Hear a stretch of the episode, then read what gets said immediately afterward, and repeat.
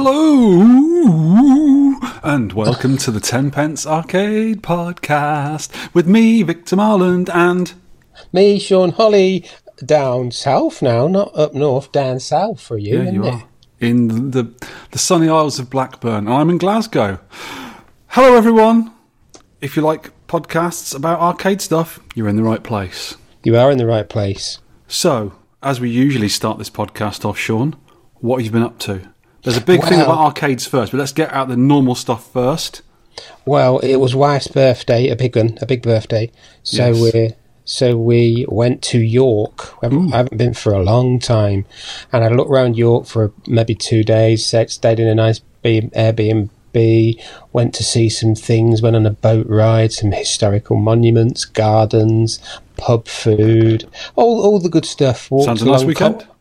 Walked along cobbled streets, hand in hand, like two star-crossed lovers Lovely. on, on a on a cobbled street of love. Good on you. I think, yeah, yeah, really I hope good. you treated her well. Yes, did, and we had le- of apart from that, normal stuff. Bit of bit of Krav Maga, which you don't do at Krav Maga. Crab magic. Crab Magic or Crap Patrick, whatever you want to call it. or Crap Margaret, as wife Crap calls it. Yeah. But the big arcade thing we've been doing, I've been, you know, normal sort of thing. Housework and DIY and work and there. But the arcade stuff, I'm going to stick to arcade stuff. We went to the Arcade Archive in Stroud in Gloucestershire. Hmm. Where do we start, Shaun? Where do we start? Well, I think the first thing we can start is we'll put a link to your video that we did. We did a walk round there. Yes, We, we were very silly, as usual, when we get together, Yeah. like some eight year olds. And we're I think 50 people have and called nearly it- over 50. people have called it entertaining. I think that's the word they use. What they mean, what they mean is, let's be nice to these half wits. That's what I they mean. so. I Yeah, think they're just so, being yeah. Mm. they're just being uh, pleasant. yes, we had a great time there though. Um, the, the actual when you go there, I obviously came down to you first from Glasgow to Blackburn, stayed with you overnight, and we went down the next day. Mr. Tronaz joined us because Mr. Uh, RGP was going to join us, but he didn't. He was a bit poorly. Hope he's better now. Uh, Mr. Tronaz came down with us, which was nice. And we got there about one o'clock, so we left a little bit later than normal, but it was still reasonably pleasant drive down there. Got there, beautiful countryside, amazing place, really picturesque, It is nice. and it's it's where the RMC cave is, which people should probably know about if they listen to this podcast already, which is a it's it's actually it's situated in an old mill building with an actual turbine, you know, a water wheel, and uh, it's actually it's a it's a, company called Heber, which is like a sort of electronic side of it. But then the RMC Retro Cave is upstairs. And it's a really cool place. So the bit we were interested in, apart from the RMC Retro Cave, which you had a good look round as well, it's a really cool place, is the Arcade Archive. This is Alex Crowley, uh, former co-presenter of this podcast. It's the one I started it off with, Alex, and he's been doing his, his videos, and now he's made himself an arcade. It's doing really well. Uh, it's more sort of based. It's more like a sort of museum arcade. He's trying to get from quite a way back and sort of basing himself on UK arcade cabinets. He's got a. One of the things I like in this, he's got the very first, as far as we know, arcade cab that was in the UK, which is a ping pong, which is a Pong variant, but it was the UK one made by Alka. He's got one of them in there. He's got an actual Pong as well, and he's got some. He's got an E. He's got a few EM games, electromechanical games. He's got a uh, gunfight, which is like a Sega. Is it Sega gunfight? This isn't it? It is, yeah, yeah. And it's sort of a long, t- almost like a sort of tall tabletop with a big perspex lid on it, and you've actually got physical moving characters you move around and shoot each other. It's not quite working yet, but it's in really good condition. I think it's going to be working soon. And next to that, he's actually got an actual gunfight, the first um, video game of, of that game. So he's sort of basing himself on on early stuff and then sort of going up through. He's sort of doing it, curating it like a museum, which is really cool. And he's got a bunch of really nice cabinets. A load of he's got down both sides and and through the middle of it, he's got dedicated cabinets. He's got you know the usual things, Space Invaders, Uh, he's got Defender. Uh, he's got Seawolf.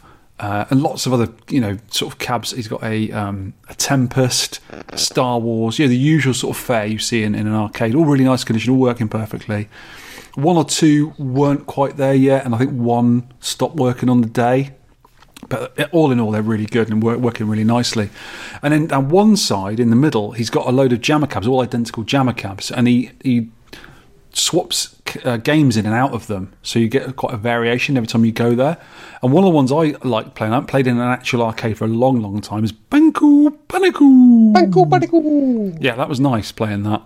And he's sort of, he's, I think he's, he must be up to capacity now, surely, because the place is pretty full. It's it's nice area to, to play in. There's enough room to move around and play if it's full up. But he must be getting to sort of close to capacity now. Yeah, I'm trying to think. Is probably if you t- say there's ten down each side, six along the back, was more than that, I think. and then so what's that? Twenty six, and then about 10, 15 at the middle. And Yeah, it's a nice amount, isn't it? Say forty odd, yeah.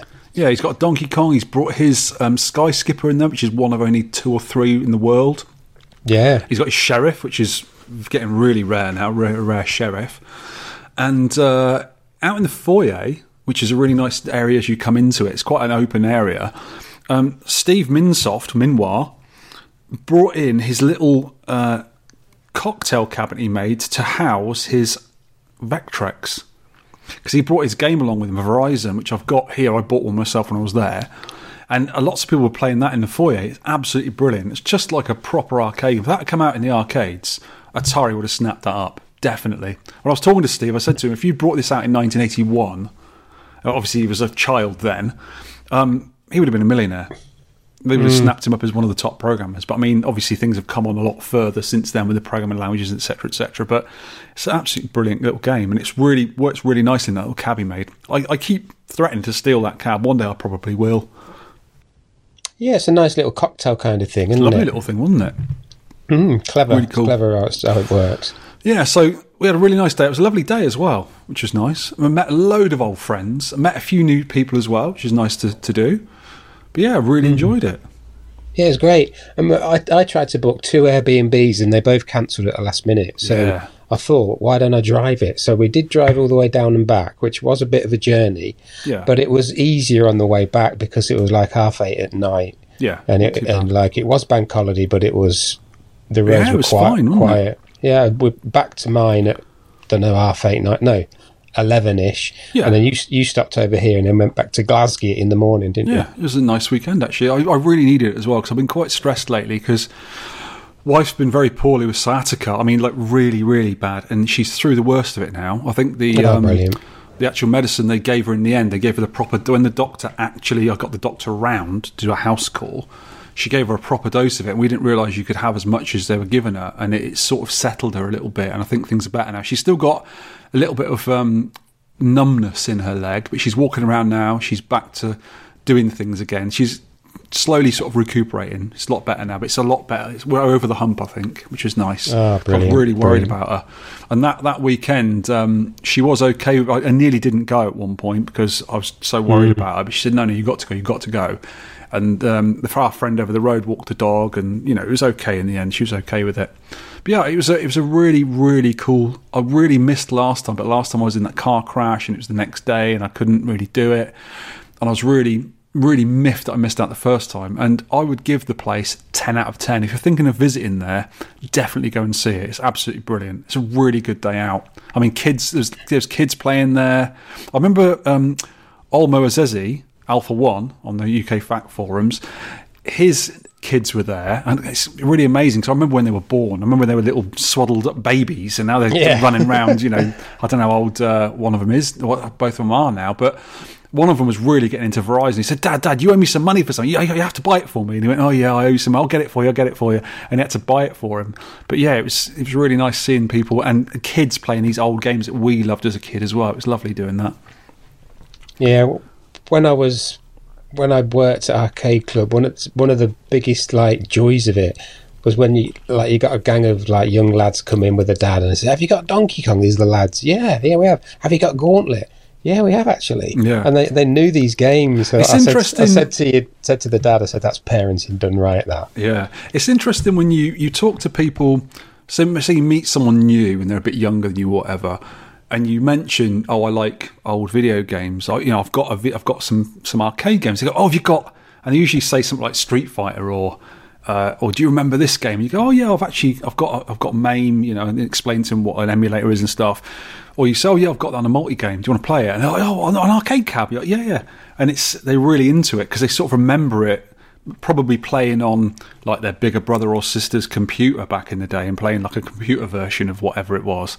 Or, you know, they might have gone to a seaside town and, and played an old game or something, or their dad might have known about it or something.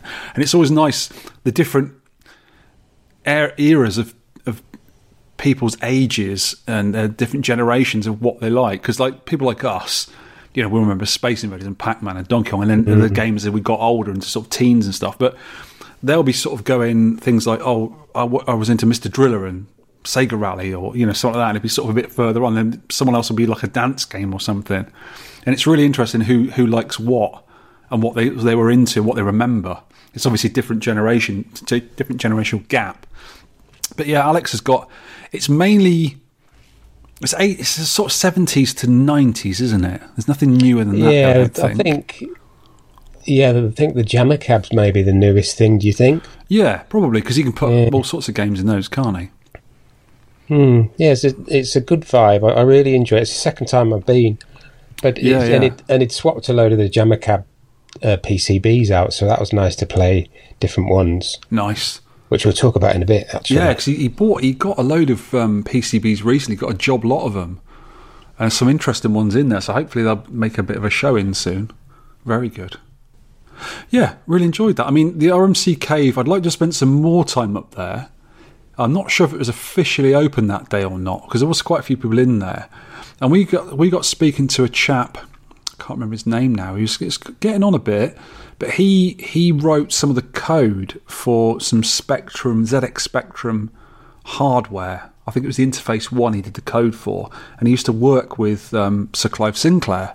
So it was really interesting picking his brains about you know the ZX81 and the ZX80 and the Spectrum and the QL and all those sorts of things.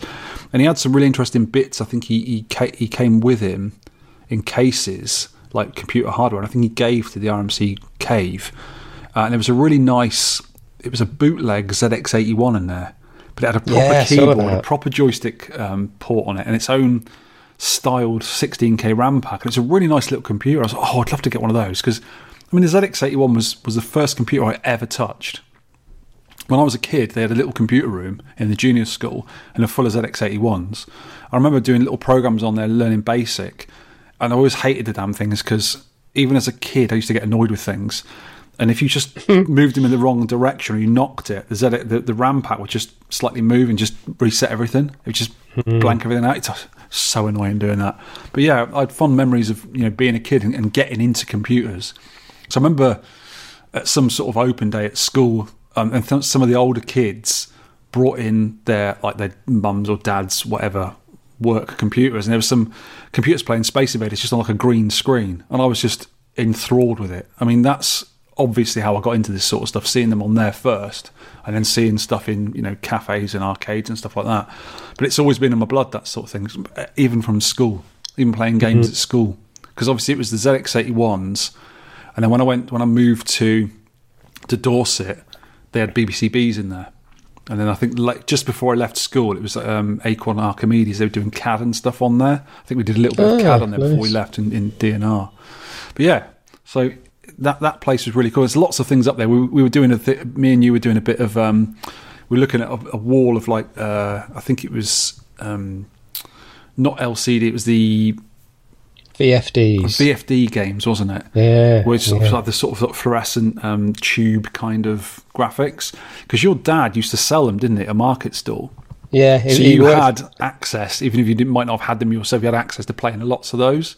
He worked at a cafe through the through the week, Mm-hmm. and there was a car park behind the cafe with like a car boot on the Sunday, and he used to sell them there. Oh, right, But he, I he used to give me one of every what every one me and my brother that he was selling. Like, try these out. Oh, you lucky gets! So I ended up with like five or six of them, like Caveman and Astro Yeah. Wars, and I never got Firefox, but Munchman, the, the one that's actually shaped like a Pac-Man. The round one. Yeah, I've got one it- now. I mean, as a kid, I remember I loved having. all that lot. Yeah, we, we were doing a thing where we were going, got that one, had that one, had that one, had that one. Had, I didn't have that one. A mate of mine had that one. It was that sort of thing you did when you were kids, when you're looking through like magazines or videos or something. It was really cool. I remember having, I had the Munchman, the round one. I had Astro Blaster. I had Scramble. I had Invader from Space. Uh, I had a load of them. I even had like some um, almost like electromechanical, like clockwork ones, because the, game they had at the RMC cave was Blip. Do you ever have Blip? It was like a tennis game, but it, it, batted with little motors, a little LED, and you had three buttons to press as it came towards you to, to bat it back. It's a really cool little hmm. game. It's brilliant. And like, you know, the little clockwork racing games, you sort of moved along a rolling road. The the first, I think I got one of the first ever cartridge-based systems, which was which was called a Microvision. oh, Like a yeah. long- I've got one long- now, actually. I've got one a little while back from a car boot, I think. I got one. I think it's like 1979, 1980. It must have been, and you, you took the whole front of it off and Yeah. slotted a new game in. It comes in a leatherette case, because I've still got the case Yeah, I for it. remember it. It's a very blurry, tiny little screen, and that had Yeah. a, a version of Pong on and different different things that were supposed to be shooting games and stuff. It's very, very basic. Yeah, they're made by MB, made the, the Vectrex. Yeah, I remember So it. I've yeah. got one now, and the weird thing that occurred to me is it uses two 9 volt batteries, so it runs on 18 volts, which is mad for a little. Usually they work on 5 volts or 3 volts, you know, two AA batteries or something, or three AA batteries. So it uses Hmm. a lot of, for some reason, it uses a lot of power. I'm not sure why. And then batteries aren't cheap either. Hmm. So yeah, we, we went up there and was doing all that. There was lots of computer games, and they had a Galaxian cab up there and stuff. And I think Mr. Troneds was on there for a half an hour, getting a massive score on it. So it was real fun, and uh, yeah, we had a really great day out. It's really nice, and that those chips from up the road, very very good. Oh yeah, fish and chips. Oh yeah, you got to have fish and chips on the day out, haven't you? Mm. It's just the, it's the law, surely. Good taste laws. And did you like me dodging the potholes, inadvertently running into oncoming traffic? No, it was um, quite frightening. Mm. There's loads of potholes on my side and no, none on the other side. So, well, I live in Glasgow, mate. Potholes are just part of the course here. so I thought I'd you know sw- swoop over to the other side a bit. But I forgot about com- oncoming cars. You know, it's quite rare. Yeah, I've seen you do that before. It's quite rare. It was fine. That's why there's sort of claw marks in your dashboard now from where my fingers went, yeah. What did they do? Yeah. Uh, so anyway, that was the day out we did anyway, and hopefully, great. if I go down again, I might be able to get the plane down or something because it is a long drive. Hmm. So- so I think you can get the plane down to somewhere like Bristol. I think it's reasonably close. I can't remember, but yeah, that'd be nice. Other stuff we've been doing, some more some more arcade stuff actually. I got my Nintendo cocktail cabinet operational again. Now I've had two of these cabinets before, and I had actually absolutely mint ones. They were so mint, they even used all the original Nintendo screws with them. Yeah, they were that good. Oh wow! And I stupidly sold both of them ages ago, so I wasn't playing them, and I really, really missed it. And because I had a few boards left over, the marvelous Phil Murray made a multi-game for the Space Fever. So you can play Space Fever, different versions of it, Space Fever High Splitter, which is a slightly different game, and Space Launcher on the same hardware, just with with a menu system. So I thought I really need a cab for this. So I got scraped together some bits left over, like a, um, the main tub, the legs, the tabletop. I haven't got any glass. Had a monitor that didn't work. Had bits of the wiring. Didn't quite have a power supply. I've converted it to a switching power supply. I've put a step down in there as well, so it obviously goes from 230 UK volts to 100 Japanese volts for the monitor and stuff. Mm. So I need the, the main bit I needed was a monitor because the monitor I had had either horizontal or vertical collapse. There's a thin line down the middle. Can't remember which which collapse it was. And I tried to repair it by replacing one of the transistors, and it wasn't that. So it's probably one of two more transistors. So in the future, I will get those two transistors and just change them around to see if it works. So I bought, if people remember back ages ago, I bought a new, a whole new monitor from Smarty Martin. He, he took it out of a cab and he was replacing the monitor for some reason, and it was a, it's they call them Nintendo monitors, but actually Sanyo monitors. So the Japanese brand, and um, this is known as the Onion Monitor because when you picked it up for me from the last arcade archive meet, because Smarty brought it up there for me, and I didn't obviously could get it, and you picked it up for me kindly and brought it back. Uh, Mrs. Holly went when you went shopping, nearly dumped some onions on it when she come back. Or that was So so, the legend goes. I left it in the boot. Yeah. Yeah, so yeah, a bit careful with that. So th- there is a bit of a problem. There was a bit of a problem. I've sorted it out. It's not quite the same monitor as the one I've got. Even though it's the same model chassis and the same tube, and everything else is reasonably the same with it, the ones used in old Nintendo games put out an inverted and upside down screen compared to a standard arcade monitor. I don't know why. But Donkey Kong, Donkey Kong Jr., Space Fever, I think Popeye might even run on that as well. I think all those older games ran on inverted and upside down for some reason. So the one Smarty Martin sold me had an actual factory fitted modification on the chassis. So some parts were added and are missing on my original monitor chassis, and some bits are slightly different on it. You can actually see it quite easily to give the correct coloured and the right way around image for normal uh, arcade games. So I tried an inverter board I've got, which some Nintendo games used for this exact occasion, but it didn't work for me. I don't know if I wasn't supplying it with enough power, because apparently it should be able to work on 12 volts, even though originally it would work on 18 volts. But everyone said it should work on 12 volts. It just wasn't working. So I'm not sure why. Um, so I still got, you know, didn't do anything for the colours, and obviously the upside down image is completely different. That won't do that. It's just do the colours. So after asking on the UKVAC forum, uh, the main man Phil Murray again, who coincidentally made that Space Fever multi board, had made a mod for Space Fever PCB which inverts the video. So it only involved adding a chip on top of another one, and you had to snip some legs off and solder some legs to it. It was really easy to do. took like ten minutes. Um, and this sorted it out, worked a treat. So the image is now, instead of having like a grey screen with weird colours, it was a black screen, it should be with all the proper colours in it. But it was still upside down.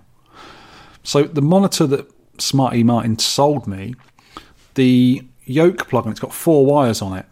And that's what makes the image round the right way, upside down, back to front, whatever. And it had already been snipped in the middle. So you, you can't just plug it in one way. You can actually plug it in the wrong way around and stuff.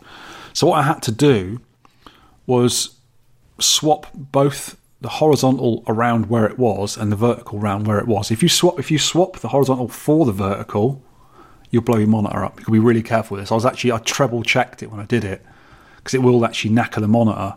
So what I did is I, churned, I turned the horizontal one round, tried it, and the, the image was the right way round, but it was mirrored left to right. So I did the other ah. one, and then it came up perfect. So now it is fully working.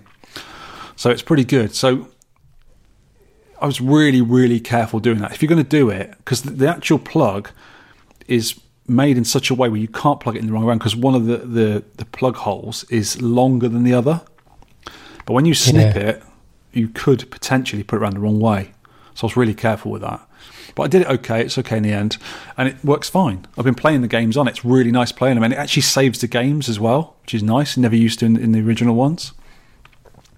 So all I've got to do now is tidy it up, uh, tidy the tabletop up. It hasn't got a second player control panel. I haven't got one. I've actually got the panel with the joystick and everything and the buttons, but I haven't got the actual metalwork that holds it all together. So what I'm going to do is just blank it off and just use it as a single a single control game. You can still play two player games on it because there's a setting on the, the multi to make it think it's an upright game. It's with one set of controls, so you can obviously just move away and let the other person play.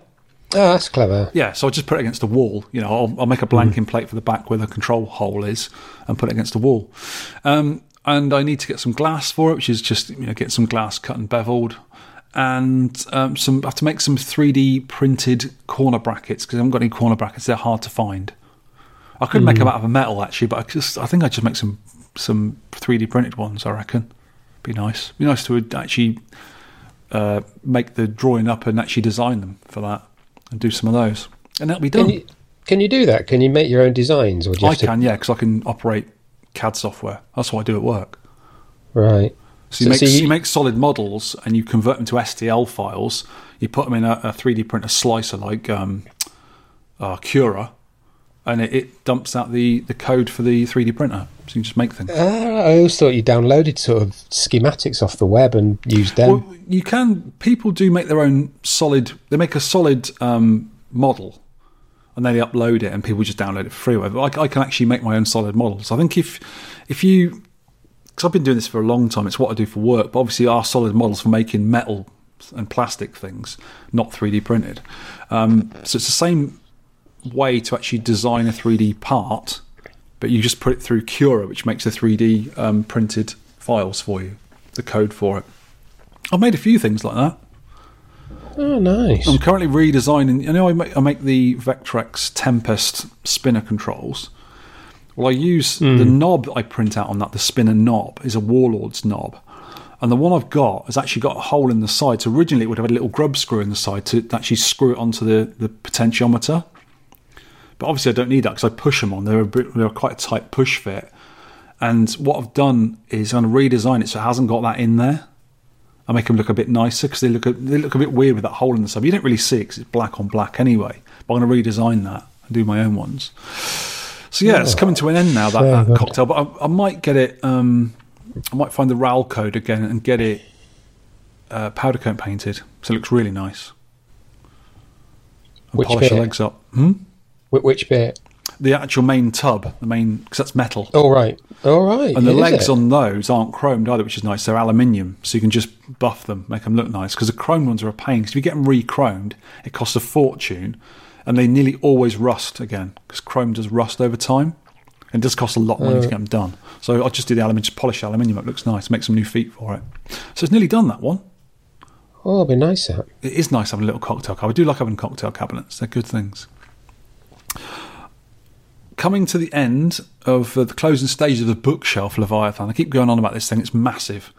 Uh, I Oh, made a prototype drawer the other day with my existing tools. Uh, fitting a drawer, actually making it from scratch and fitting it with runners, is quite a difficult thing to do. You've got to get quite precise, and in wood that's difficult. Um, so we bought some soft close drawer runners. So when you close it, it's like it slowly closes into itself, and they fit a treat. Um, I said I made it with my existing tools. I did lo- the long way round. I've bought a table saw. It's coming, I think, tomorrow or the next day, and I'll be able to do ten sh- uh, drawers much easier with that. I can nearly, do nearly all the operations with the one table saw. Because when I did it, I, I used a router, I used a circular saw, I used all sorts of things to do it. But with the table saw, I can do everything on the table saw, and it's much more precise on there as well.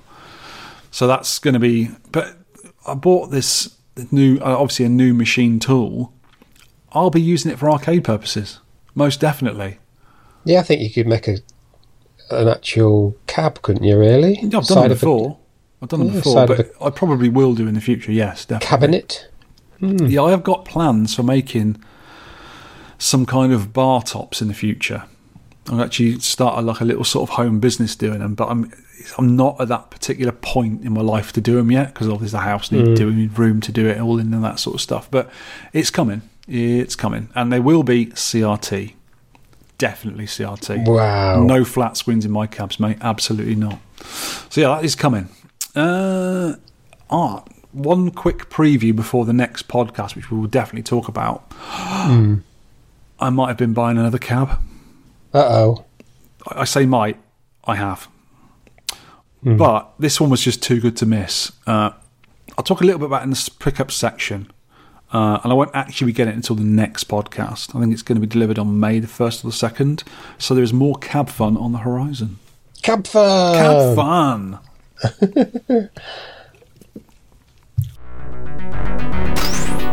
What have we been playing? I've been playing the featured games, of course. I have as well, a little bit.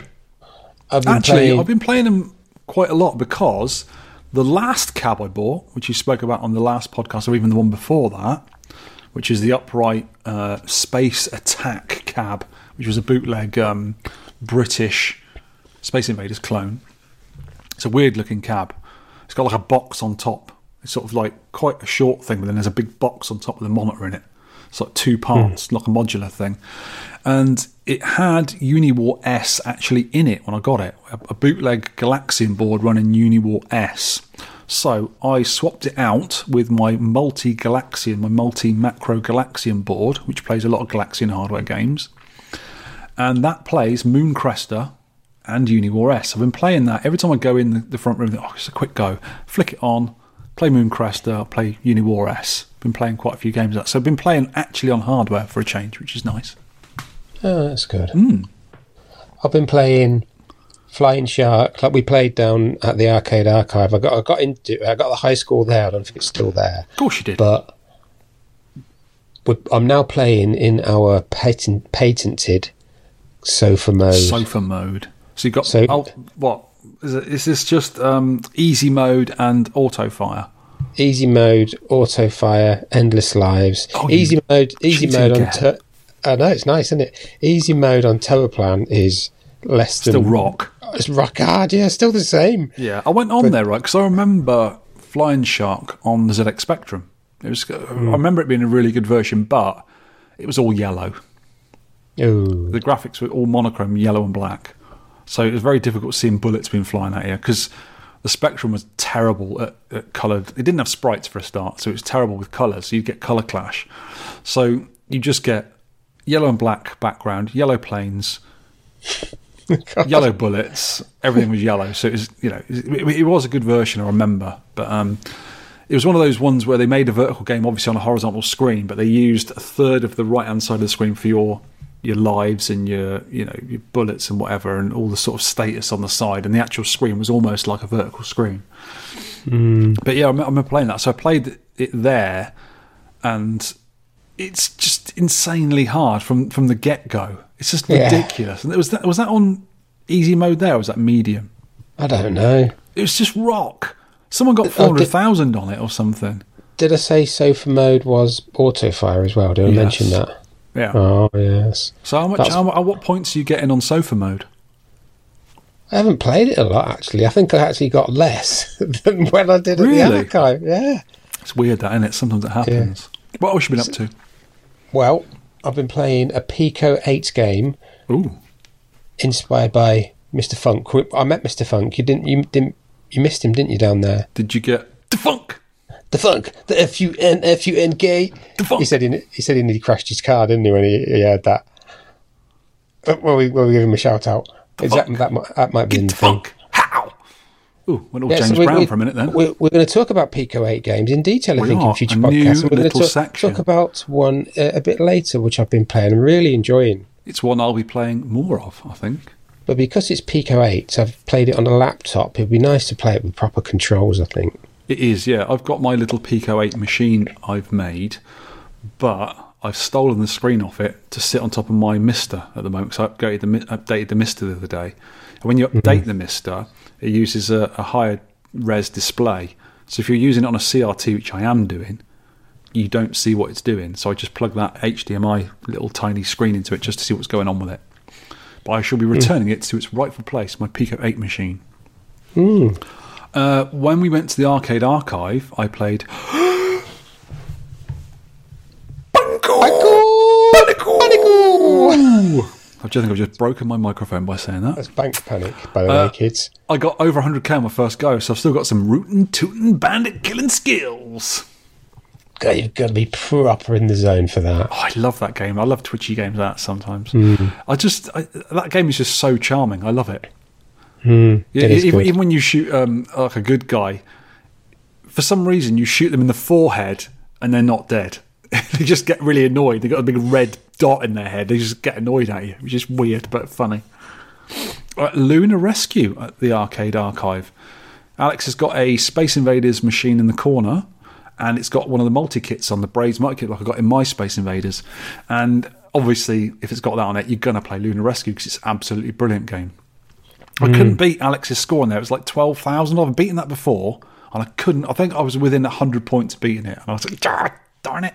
So I didn't do I, that. I played it with Ollie Alpha, Ollie Alpha, Ollie, Ollie Alpha One's meet as well, an actual Taito cab. Yeah, nice. uh, Very and I- rare.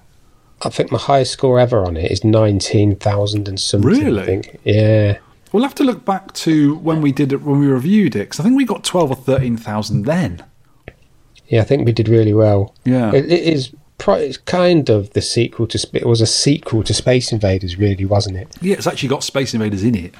Yeah, it came. I think there was Space. In- They tried to do Space Invaders two, didn't they? Part two, Yeah.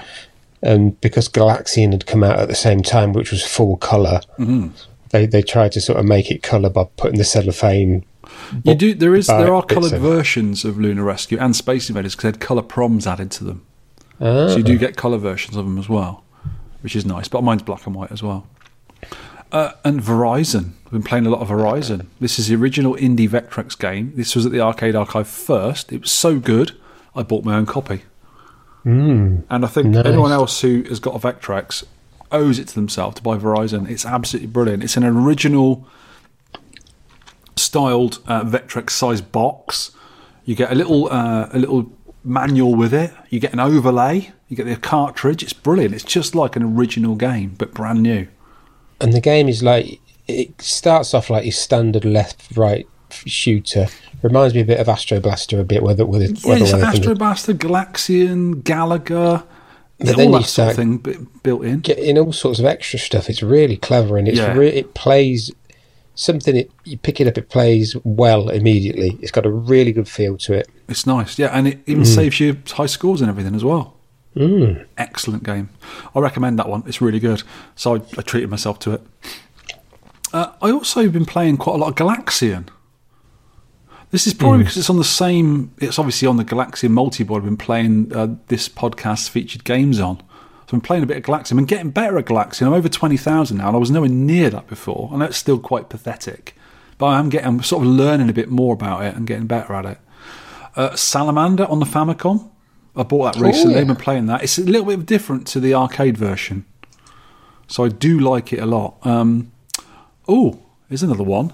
Bosconian on the Vectrex. Believe it or not. Yeah, you sent me pictures of that, didn't So you? on the Vec Fever cart, uh, which is quite a hard thing to find, don't get into it. Um, Thomas, the creator of the Vec Fever, has pulled out all the stops again and got the arcade ROM of Bosconian and also Rally X and new Rally X working on there as well. So they've they've vectorized all the graphics and used the arcade ROMs to play the arcade game on a Vectrex with vector graphics, and it works really nicely. So because the orientation of a Vectrex is is portrait mode, Tate, and the orientation of the original arcade games of Rally X and um, were horizontal. On those two games, you had on the right hand side you had a status, which was like a radar and all your scores and everything, your lives and that. So you don't get that on the Vectrex. I'm not sure if you turn the screen around because you can actually turn the screen around on some of the Vectrex games you can lay it on its side and play it that way. I'm not sure if you get the the radar then, but what he's added, he's added a handy little arrow which points you in the direction of the Bosconian ships or or the the flags in Rally X. So when you're near them, it's really clever and it works really well. The only thing you don't get is you don't get that you can't see where the formations are coming from in Bosconian and also the baddie cars in, in Rally X, but it works really nicely on the Vectrex. I love it. Really cool. So I'm playing a bit of that, and obviously, I've been playing original Bosconian on my little cab, my themed ISIS cab, because I got my PCB back recently. I love that game. It's a great game. It's really good. Mm. Arcade news. Uh, how much? We've not got a lot of arcade news this week, have we? This month? No, there's a, a nice little article here about from Arcade Heroes about There's always good articles from Arcade Heroes. PCs powering arcade machines, and he's so he's so meticulous with his research. He goes right back to It's brilliant. Oh, what was it? I'm just having a look here. Not consoles, not but actual PCs. Yeah, so I read I read the article actually. It's really good, and Oh, it's thank it's actual home computers, the hardware using home computers, not consoles. Because obviously arcade games use console hardware, especially later on. But they started off with stuff like um, the Atari Eight Bits. There was a, a, a set of hardware called Max-A-Flex, and it used Bally basically a, Astrocade. yeah, that, was, a console though. Whereas Ah, this one yeah. is de- dealing with with PC home PCs. So the Max-A-Flex was it was a modified 600 XL, which is basically a an Atari 400, and it had cartridges you could you pop in there, just like a computer cartridge, really. And it went on to 16-bit Amiga and ST, and then onto actual custom IBM compatible PC hardware. And obviously nowadays it's all PC hardware. So yeah, it was interesting, interesting uh, bit into that. And obviously, the, years ago they thought, oh, we can use these multi-featured machines to play more than one game. So obviously, you can use one base hardware and then have different discs or cartridges or whatever or extra hardware to do different games on there. Ah, yeah, Bally Astrocade was a PC console hybrid. You get basic for it. Oh yeah, Uh, Wizard of War was on it. Wow. Yeah, it, used, it, it sort of And went the other way. It started off as a home console, and they, they used that hardware for some of the arcade games like Golf and Wizard of War. Wizard of War was a really good game. I was playing that the other day on Mister. Great game. Sounds awesome. You know, the sound on I that's played really that weird. with played that with my son when he was a little boy. He thought it was hilarious shooting me all the time. right, what are we looking at now, kids? Uh, one from Matt Neo MK. Game are now taking pre-orders f- for New Wave Toys mini arcade machines. Have you oh, seen this? right, yeah. These are the ones that were exclusive to the US and have unique titles like Dragon's Lair, Space Ace, and Food Fight, strangely enough. Whereas a Missile Command and a Q*bert, they are pretty expensive for what they are, in my opinion, but perhaps some listeners might be interested. I've not seen these. Have you have. seen them? When I was at the Portland uh, Retro Game Expo, uh, God, was that 2016? Something like that? I can't remember. It's a long time ago. Uh, I saw them there then because I was helping out um, the Quarter Arcades, which is the sort of UK version of these. They do you know, lots of games Galaxian Pac Man, Dig Dug, there's loads of them now. And um, they're a similar kind of thing, they're a similar kind of scale. I think the, the the new wave ones might be a slightly smaller scale, but I saw some of them over there. They had a Tempest, they had a 1942, the Missile Commander they had there as well. But they- they had a, the weird one with the Missile Command. They actually had the cockpit Missile Command, so you couldn't really get yourself into it to see to play the game because obviously you can play them on a small scale. Uh, they're still pretty good though. Um, the quarter arcade ones have got well, I don't know. There's some good, the quarter arcade ones are really nice. They're really nice little things. Um, the new wave ones are good as well. But I mean, having a Q*bert, I've actually got my own little Q*bert anyway on an ISIS cab, so I don't really need one. But you know, if you if you've got limited space, they play. I'm pretty sure they play the arcade ROMs. I'm pretty sure of it. It's, they're not hmm. like the little tiny Walmart things that play like a NES version of it. They actually play proper arcade versions. They play really nicely as well. These are no exception. They're just the same. But it's interesting we're getting them in the UK now. It's good hmm. because it costs a fortune to import them over from America. Biscuit review, biscuit review. I learn about you. Biscuit review. When, when we was at the arcade archive, Mr. Jimmy, he is Jimmy, it gave us some biscuits trouble that you, that lad. that you hid behind your mm, bag. Yeah, I did. I, And and I didn't reason find this. I didn't find them because he got us two packs each, and he was going to have them all. He got me two packs. Yeah, and and me. Yeah, So these are these are dangerous. That lad, he's got he's he's hooked us. The first one's come free. The next one's got to pay like fifteen hundred quid for them or something. so these are they're, they're from is it Lu L U Le Petit Beer, which is I think means a little bit of butter. So these are butter biscuits with a a hint. Is it a hint, Sean, of salt? Yeah, they're, ah. they're gorgeous, aren't they? Oh my god! Well, we bought some the day we found them here. They're like crack. We're on a third a third load of them. Oh, I We've think got- we are as well now. God damn, they're so nice, aren't they? You don't even need a drink with them. They're that lovely. Yeah, oh. I don't know, don't know what it oh. is because if you, it's just like like it says a butter biscuit Yeah. with salt. It, I, But I'm pretty sure they've put some sort of heroin in there or something. Think something that's so. very moreish. I think they have. Oh, let, let me just say, hmm. Well done, Jimmy. That was it. We were going to we were going to include him on the last show, didn't weren't we? But we, we kept him. We kept him back. yeah, they're such good biscuits, mate. Actually, no, we couldn't have done because We had, we had he also gave us some don't um, the petite biscuit. Biscotte with crunchy cinnamon. These ones are like a biscotti, which is like a sort of more crunchy biscuit you usually have with coffee on the side of a coffee cup.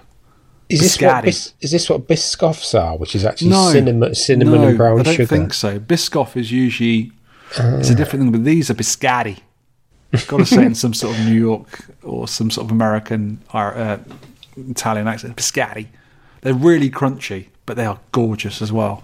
This company, Lu Lu, they're dangerous. Dangerous Mm. biscuits. They're really nice. Thank you, he is Jimmy, for getting me addicted, and Getting wife and hooked. son, and son as well to the, to them square ones. Yeah. The Lou really beer, nice. le pit beer de beer, look the biscuits, the atty thing. Oh, please stop. That's good, that one, isn't it? Just- Um, I tell you what, those butter biscuits, I bet they're good with a bit of cheese slapped in the middle of them. Could be. Wonder if get, that's what get, they're get for. some cheese, right, like a half inch slab of cheese, and, Hmm. and put those, adorn them either side. That's Put a the lot of cheese, cheese. betwixt. No, that's a perfect amount of cheese. cheese to biscuit ratio, that's about right, mate. yeah. Yes. Recent pickups. I've been buying stuff, Have you? A bit of stuff, yeah. So the first one, we spoke about earlier, is Verizon for Vectrex. Absolutely worth the money. Awesome game. Go and get it, everyone. A table saw. Not quite arcade, but I will be making arcade bits on it probably before long. Uh, now, the cab I spoke about earlier, I'll go into more depth and I'll probably tell you all about it if and when I get it. Let me get into if and when and how. So, the cab is a Vardek Kadet. What is that? It's an even smaller than a Sub Electro Isis Cabaret cabinet. Now, Mr. Chris CNP's got one. Yeah, I think he's got his Arkanoid um, based in it. And Smarty Martin's got one. It's a little jammer cab, uh, and it's really small, even smaller than a boss uh, than a Isis cab. You know how small the boss uh, the ISIS cabs, ISIS cabs are. Yeah, yeah, they're I nice. keep saying Bosconian because I'm looking at my Bosconian ISIS cab right now. I'm looking at it. That's why I keep saying Bosconian. So this one's got Mr. Do in it, and I think Alex and also Chris CNP sent me a WhatsApp message within like minutes of each other saying, "Look at this! Look at this! Look, it was on, it was on Facebook Market page, right? Marketplace." So uh, I looked at it, and this basically was a nightmare. One day I had at work trying to sort this out was a nightmare, a logistical nightmare. So I won't actually be convinced I've got it until it's actually with me. I've paid for it, I've paid for the cabinet, I've paid a, a deposit on the delivery. So, at first, uh, the normal uh, delivery man that everyone uses in the UK for delivering cabs uh, was going to let me know if he could pick it up. I rang him up, uh, and the thing was, it's located in Newcastle, right? I thought, oh, great, Newcastle's not that far. Um, the delivery man goes to Newcastle, up north and down south and up here quite regularly. He'll be able to pick it up for me. And the thing is, with cabs getting picked up, if you pick them up, you want them picked up reasonably quickly because the person who's selling them might have a reason for selling. Might be moving house, whatever. And this was the case. So this it had to be picked up reasonably quick, or someone else will jump in before you can get it before you. So it needs to be picked up quick. Can be stored for months, for all I care, and then delivered to me at the nearest opportunity when when that person is coming up to Scotland next to do uh, you know, more deliveries. Makes sense, right? I then worked it out when I was talking to the seller. It's not in Newcastle. It's in Newcastle Emlyn, which is North Wales, in the middle of nowhere. it's really northwest Wales, right in, hours away from everywhere. So, I initially thought it was Newcastle in Newcastle, goodness sake. So after trying to get hold of the courier, uh, I found another one, right? The, del- the delivery person we normally use said it, it just wasn't worth his while getting it because he never goes that way. It'll cost loads of money in, in fuel and diesel because obviously deals deals are expensive at the moment. So and it would take ages to get back. So I went to a larger. I approached a larger haulage firm, uh, which is not just a single person that specialises in moving arcade machines between businesses. They stated they said it'd be okay. Uh, what size is it? Blah blah. I took a sent them a picture of it. Told them roughly how, how big it is, what weight it is. Blah blah blah. And they stated they couldn't go into a residential home for insurance purposes. So I said to the seller, Could you possibly get it outside on the morning of pickup? He said, Yeah, no problem, we can do that. So I told them that, brilliant. Everything was going okay. Then the haulage firm got freaked out about the small road the house was on. And even though uh, the seller said, well, there, there's it's a farm track, but massive milk lorries go up there, you know, milk tankers, tractors with trailers on go up there. The haulage firm just basically freaked out and said, we can't do it. You know, our, our HGVs are massive, the size of double decker buses. It can't go down there. We can't do it. Sorry, goodbye. I was like, oh, oh right, okay. So I lost out on two different firms trying to pick it up for me. So, oh, God, I'm not going to get this. And I think at two or three separate occasions, I said to the seller, "Look, I think I'm going to run out of ideas here. I, am not going to have it." And then something else would pop up, and I go, "Oh, just try this, try this." And I went on to uh, the last avenue was a company called well, a thing called Shiply. You ever heard of Shiply? No, It's like an um, auction site. It's like no. um, uh, let's let's go compare or uh, you know Meerkat supermarket, where it's called that more than supermarket, whatever it's called. Hmm. Insurance. So you go to Shiply, you put on there, right? I want this thing picking up from here, delivering to here. This is the item, what it looks like, what it is, and then lots of people, haulage firms and people with vans, say, "Oh, I can do that for X amount of money." And I can do it here, here, and here, and deliver it here, here, and here. And you basically get lots of emails saying, I can do it for this price, a bit cheaper, a bit more expensive. And you pick one and say to them, Look, that sounds a good price to me. Go and do it for me. And it's going to be about twice the normal price of delivery, which I'm still okay with because the, the cab was quite cheap. So I'm okay mm. with that. So it's going to be picked up apparently this Thursday. We're, we're recording on a Monday night, and it's being picked up this Thursday, and hopefully delivered to me at the very start of May. So fingers crossed, I'll be getting it f- before the next podcast, and I'm sure I'll have restored bits of it by then. It's all working. It looks really quite nice actually. The buttons on it are horrible. It's got like Star Point um, fruit machine buttons, which a lot of UK cabs had. So I'm getting rid of those yeah. straight away, making a new panel for it, I expect. But yeah, it's got Mr. Do in it, which is a nice little uh, extra to go with it. I'm not sure what I'm going to put in it yet, but uh, something good, I suppose. Mm. so I'm looking forward to that. Nice. Yes. Never heard of that one. You've not heard of a Vardek Kadet? No. I'll send you a picture later on. They're nice little cabs, really nice little cabs. Listener feedback. We've had a bit of feedback, as usual. Thank you, feedbackers. Retro Russ. Oh, I forgot to say thank you. Have we seen this by the time we went down to the archive? He was there. Not sure. Uh, he said, done a, we were on about biscuit time, weren't we? yes. We were making up something called biscuit time instead of burger time. And he's done, he's done a time, yeah. marquee, which is excellent in, It's in, really cool. in the burger time sort of exactly the same as like what burger time looked like the marquee and then he's added biscuits and it must be an artist or something or I'll, I'll get the actual proper file off Retro Russ and I'll put on the uh, the uh, podcast notes for us. But it's got on the left hand side, if you if you know what a uh, Burger Time marquee looks like, it's got Peter Pepper on the left hand side, the chef, but he's holding a biscuit rather than the burger. And you've got biscuits on. There's a little sort of um, chocolate chip cookie with a little face on it, giving a thumbs up. On the right hand side, it looks like a Nice biscuit, giving you like a cheeky smile. It's really cool, really nice. If I ever had a Burger Time cabinet, I would replace the marquee with that. I Would a you? marquee- Biscuit yeah, Time, yeah. awesome. It's really, really cool.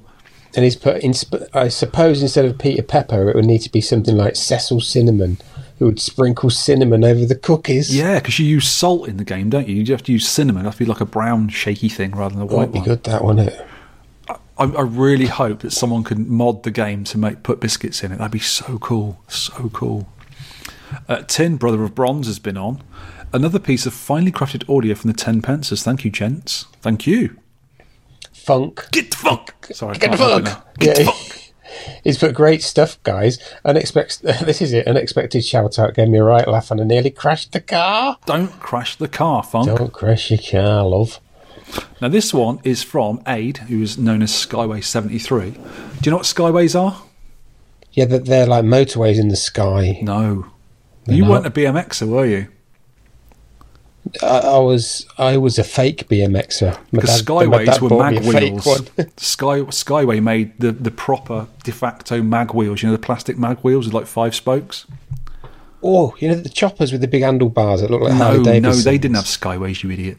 I mean, that's what I had. Oh yeah, you're a chopper. That's I, about I- right, isn't it? I had, I had a fake German chopper. Oh right, okay. I don't know if it was German, but it was. My dad got that for us, for me. Off back of a lorry, probably. Yeah, I loved it. In the though, it was eighties, lots of things fell off backs of lorries, didn't they? Yeah, yeah. So Skyway73's been on. Uh, hi chaps, haven't been listening to the podcast for too long, but I'm really enjoying all the chat and especially the focus each month on the featured game. It's great to get into an old classic and try and master it, or not, haha. But also, it's a good way of making me play something different rather than just my usual favourites. It's interesting to get to the end of the month and listen to everyone's thoughts and compare scores, even though if we all agree the feature game might not go down as a classic. Boggy 84.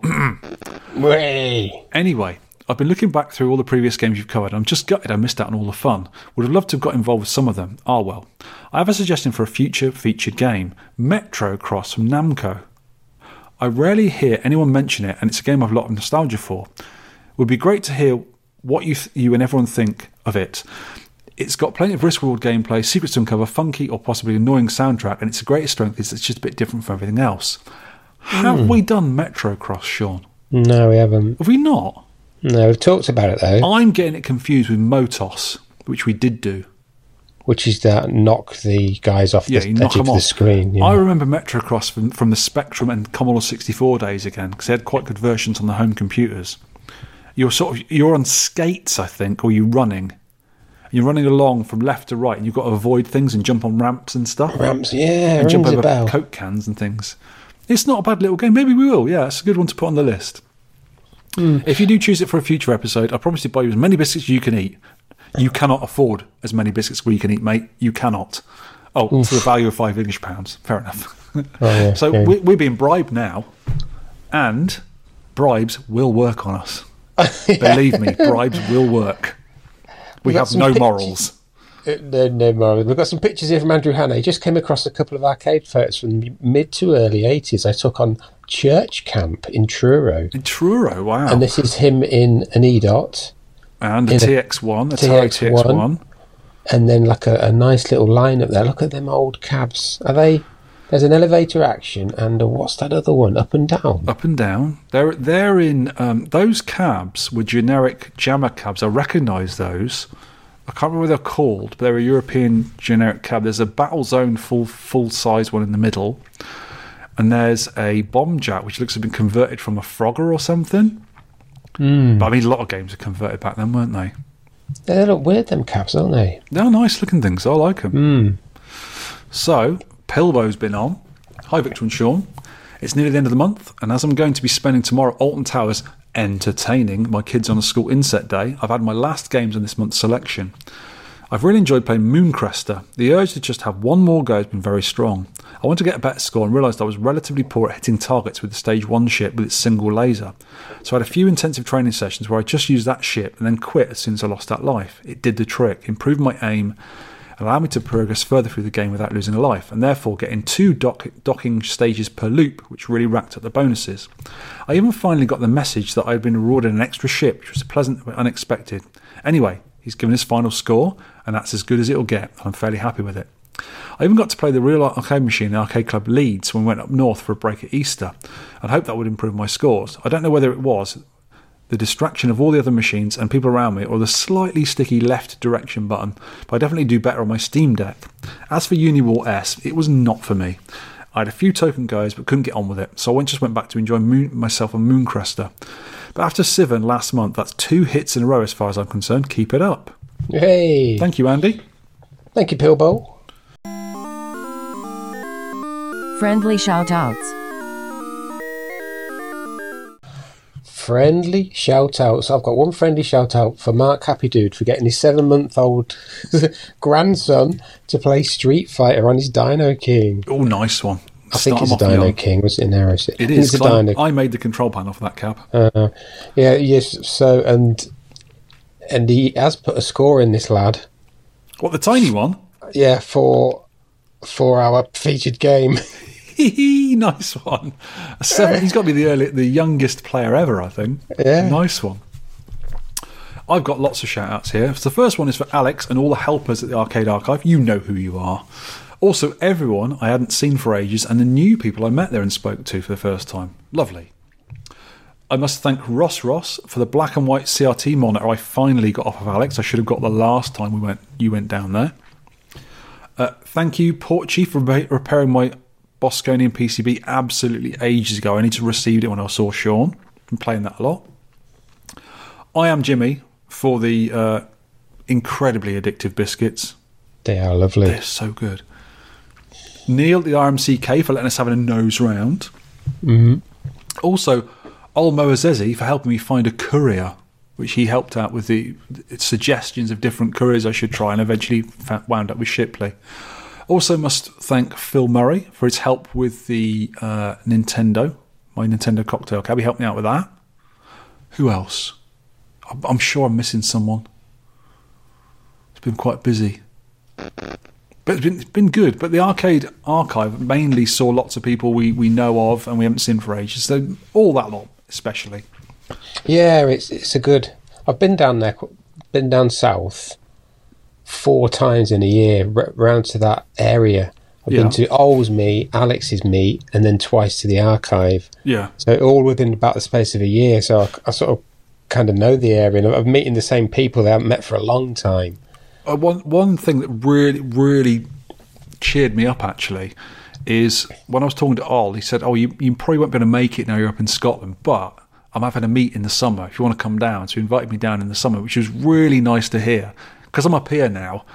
I don't really get to go to see too much anymore."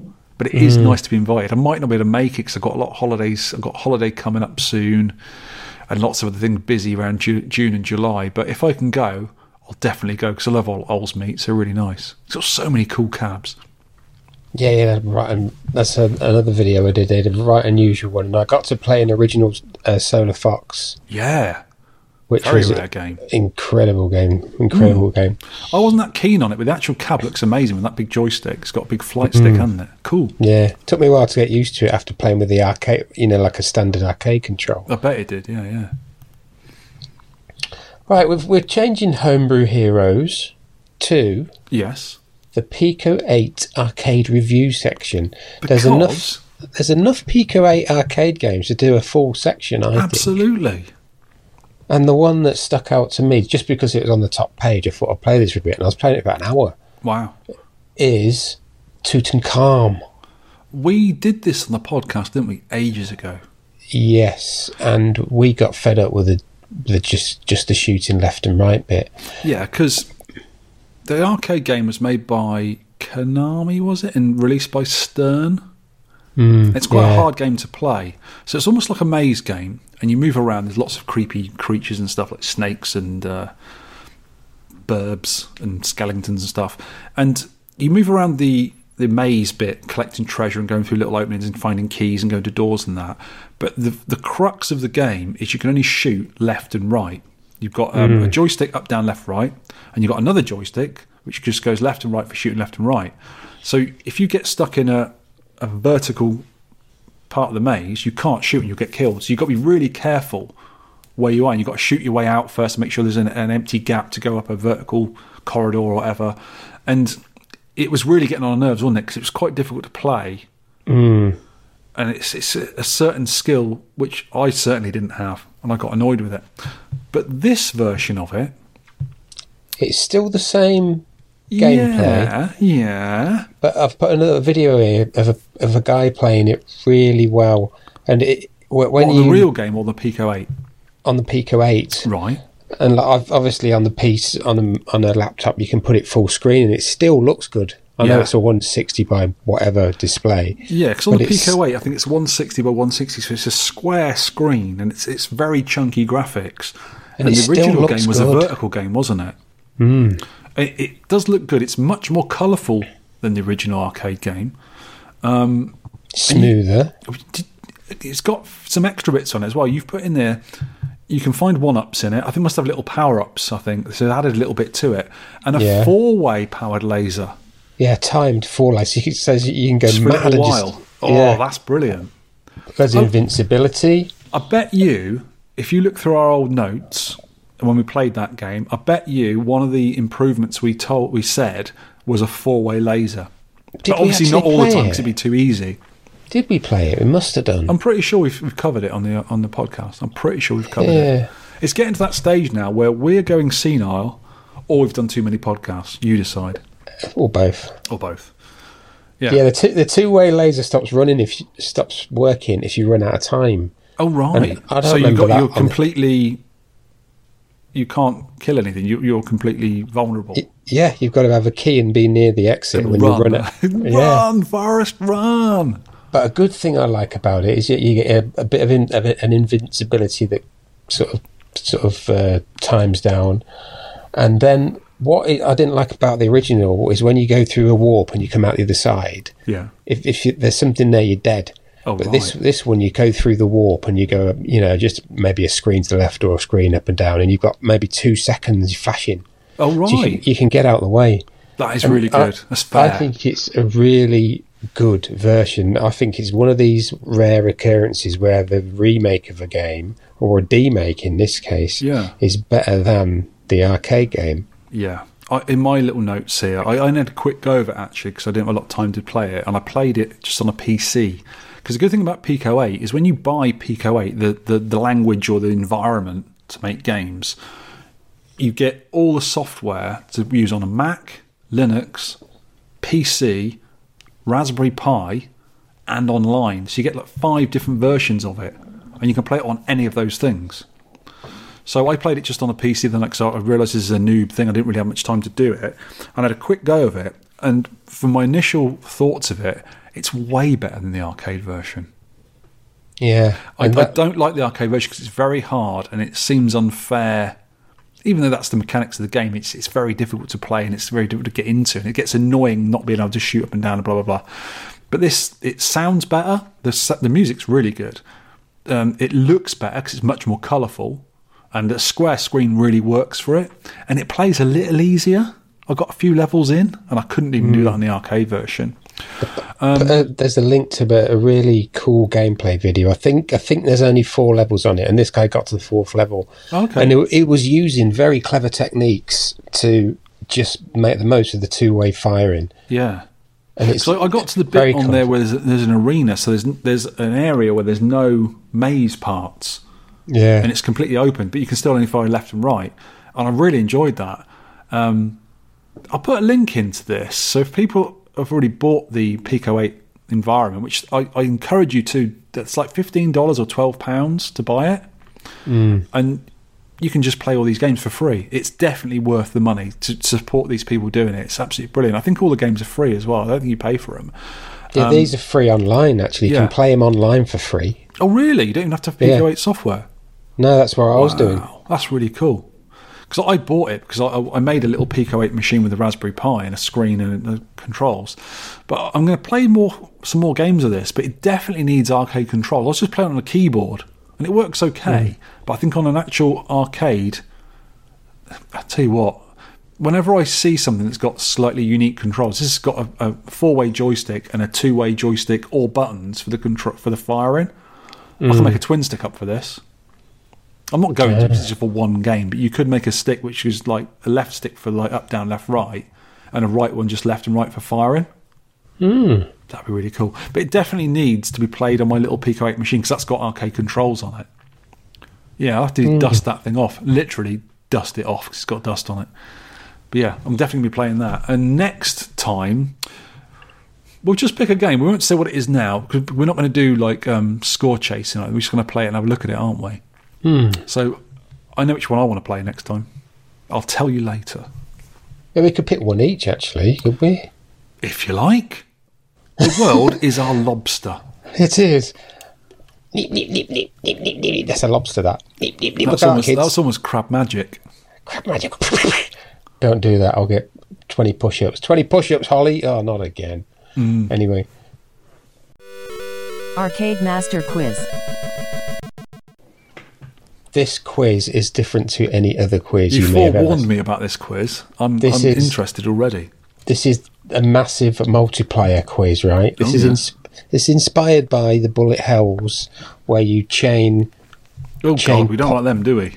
You will love them. Chain points to get higher points. So what you do, you What start with points a make?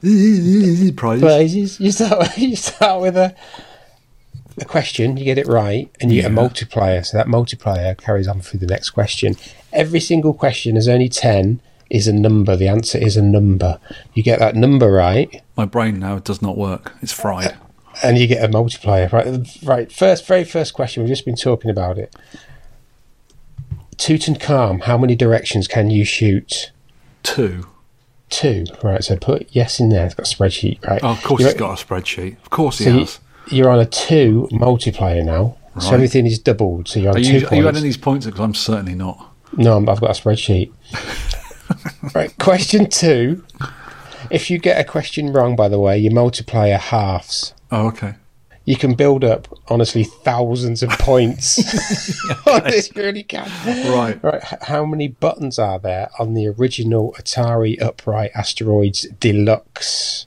How many buttons? Every button. Seven.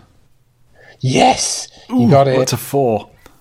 So, so that multiplier goes two to seven. So you're on a nine multiplier. Oh, right. Okay. Do you see, see how it works? Yes. I like this. Go So on. you're now on, you're now on 18 points. So your multiplier is nine. Multiplier is nine. Right. This is nu- number three.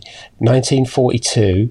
You got pay attention to this. When you press, when you power up uh, with the plane and the two wingmen, how many bullets release when you press the fire button? How many bullets? You powered up, Yeah. and you've got the two wingmen. Six. Six. Yes. So your multiplier goes from 18 to 24. Yeah. Wow. And, and, no, sorry, no, no, no, it goes to 15. So you've now got 270 points. I like this this Holly ah. madness. I like it. right, next question. In Bosconian, each green spaceship has a central core, and how many green, they're called green, they're called cannons. How many of them green cannons around? Six. Yeah, I would have got that wrong, you know. Yes, you oh. got that right. So that's I, I'm looking six. at my marquee, the Bosconian marquee, and it's on the marquee. Oh crap! so that puts your multiplier up to twenty-one. Right. So you're on five thousand six hundred and seventy points. this is getting to like Giga Wing kind of points, isn't It, it? it is strange you may say that. Uh, question five: Moon Cresta, the mount, the maximum amount of player bullets on screen at any one time. The maximum amount of player bullets on screen. Five. Yes! I didn't think you'd get that. So you multiply goes from 21 to 26 without 5. You're now on 147,420 points. This is brilliant. Right, number 6. How many stages are in, are in Green Beret? Not the NES version. There's two different versions. The arcade version, how many stages? Four. Yes! Oh my god, I didn't think you I get that. looped it, so I do know that. So the multiplier goes up to 30 times. Now you're on 4,422,600. I thought you'd get at least one of these wrong. Right, okay, number seven, TX1, the three Atari. Uh, three Atari screen cockpit US version has how many foot pedals? Three.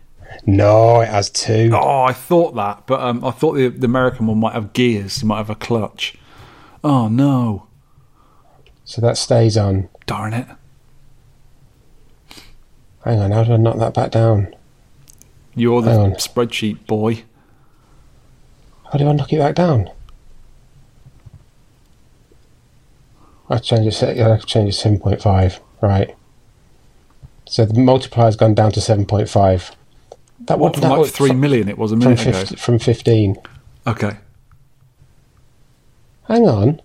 Oh no! What have I done here, mate? this is gripping a listener. Oh no, it's done it itself. Sorry, yeah, it's gone from 30, 30 to fifteen multiplier. So you're still on a very paltry four million four hundred twenty-two thousand six hundred points. Okay, I know I've done it right. give me Right. more questions. Question 8 out of 10. Right. How many bullets are on the screen at once on Taito's balloon bomber? Think about this because there, there, there can be a maximum number of bullets on screen at once. Balloon Onto- bomber. Balloon bomber, yeah. Oh, It's, the, it's the one where the, there's holes in the floor. Yeah, I know. I was playing. Uh, funnily enough, I was playing my Space Invaders earlier, and that's got it on the multi, but I didn't play that game. Two? No, it's five because you've got you've got your bullet, Yeah. the balloon bomber's bullet, and then there's a biplane that comes along and drops ah. three at three at the same time. I haven't played it for a long time, so I couldn't remember. Oh, so your multiplier halves again to Oh, seven no. po- to seven point five. You're still on four and a half million points. Okay. How many stages are there in Outrun? Not for the whole course. How many different stages are there in the game? oh, I don't even play it. Six. No. You can pick. You can the first. No, no. It's fifteen, isn't it? I have no So you idea. can, you can pick five, and then four, and then three, and then two, because you go you I, fork I know. through. I know it's got like a fork, forking way, but um, yeah, I don't Oh, care so either. your, multiply, your multiplier is down to 3.75. 3.75, yeah. So you're still on four and a half million points. Right, this is the Giga Wing question. How many digits are there in the highest current recorded score? How many digits? Twelve. No, 14. Oh my god, that's ridiculous, isn't it? Yeah. So, That's in the trillions, isn't it? yeah, no, it's in the quadrillions. It, it's That's such a ridiculous game. It's 35 quadrillion, 815 trillion, 408 million, 404,150. oh my god, that's That is ridiculous. the that is the arcade world record. That's almost as many points as I got in this quiz. So the last four you got wrong. You could have really ramped it up there, but you still got a four million four hundred and twenty well. four million four hundred twenty two thousand six hundred. So if you got them right, if you got the the accelerator and brake one right, that would have gone up. You would have got one hundred and forty one million. if you got the five, that's that's the multiplier up to thirty two. These are like bullet hell things. Yes. If you got the maximum number of bullets on Taito's Taito's balloon bombers five, got that right, you would have been on five five and a quarter billion. if, if you got the next one right, which is fifteen stages on Outrun, so that would have put fifteen on the multiplier. So the multiplier is now fifty two. Your computer would break by then. You're on 272 trillion there. And if you got the last one, which is 14, 14 bits, that's the one that's 17 trillion points you could have got. Shaun, what are you? Yeah. Tell the listeners what you are. It's incredibly clever. A buffoon. Spreadsheet genius. I Buffoon. anyway. So you, ended it with four and a half million points there, so that's quite good. That's quite respectable. That's for, good, a, that, for, a, it? for a quiz that had 10, point, 10 questions in it. I thought, how can I get a spreadsheet into the into the podcast? Well, I won't it. be doing that, but I would like to. But I, I don't know how to use them like that. Ooh, here we go then. We have a story from Neo MK. Do you want to He's read this one out? Yeah. Evening all. Hope you're both well. Very interested to hear about Victor's new cab project. I'm from Derbyshire originally, and I concur that I believe that these cabs were made in Nottingham. Mm-hmm. Perhaps they were linked to the Bell, Bell Fruit manufacturing, also from Nottingham. I came across them twice. He's on about the big ones, isn't he? Yeah. A- around 83. Once in a caravan park in Scarborough, Mablethorpe area, where they had exactly the same cab with a standard version of Galaxian. Secondly, our school corner shop had another similar cab with a bootleg of Uni War S. I didn't know what that game was for years, as, as all the title graphics appeared to show overlapping Japanese text.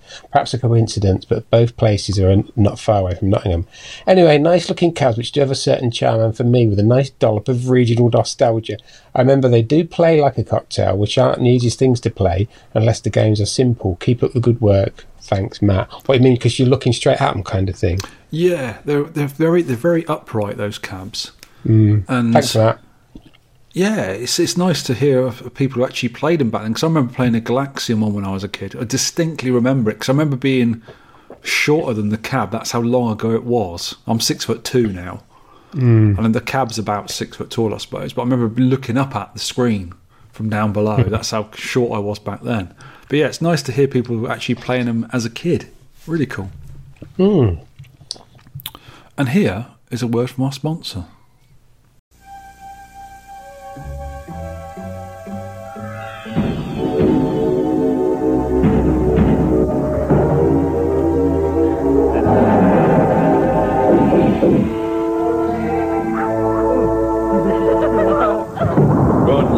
The new fantasy adventure from Atari Games. The most fun a quarter can buy. Feature game review. Shaun, what Hmm. the F is it? Or Well, you both of them, actually. We're doing two games this time. You've picked two here. I did. Moon Cresta, or Moon Crusted as you called it, from Nichibutsu 1980 uses Galaxian hardware, a two way left and right game with a single fire button game. It is refreshing after all the stuff we've played to play a very simple left and right game, isn't it? Yeah, basically a Space Invaders game. Almost. Yeah. Uniwar S was from Irem 1980. It might have been Irem's first game, you know. I'm not sure. I didn't look, but it's got to be an Could early be. one, hasn't it? Hmm. This uses the same hardware as Moon Cresta, which is also Galaxian hardware. Same controls.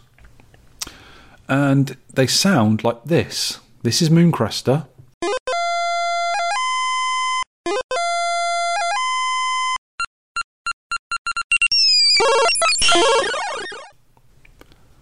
all games in the early 80s, all arcades in the early 80s had this sound ringing around them, coupled with Carnival at ear shattering volumes where I was. Mm-hmm. And this, sorry about this, is Uniwar S.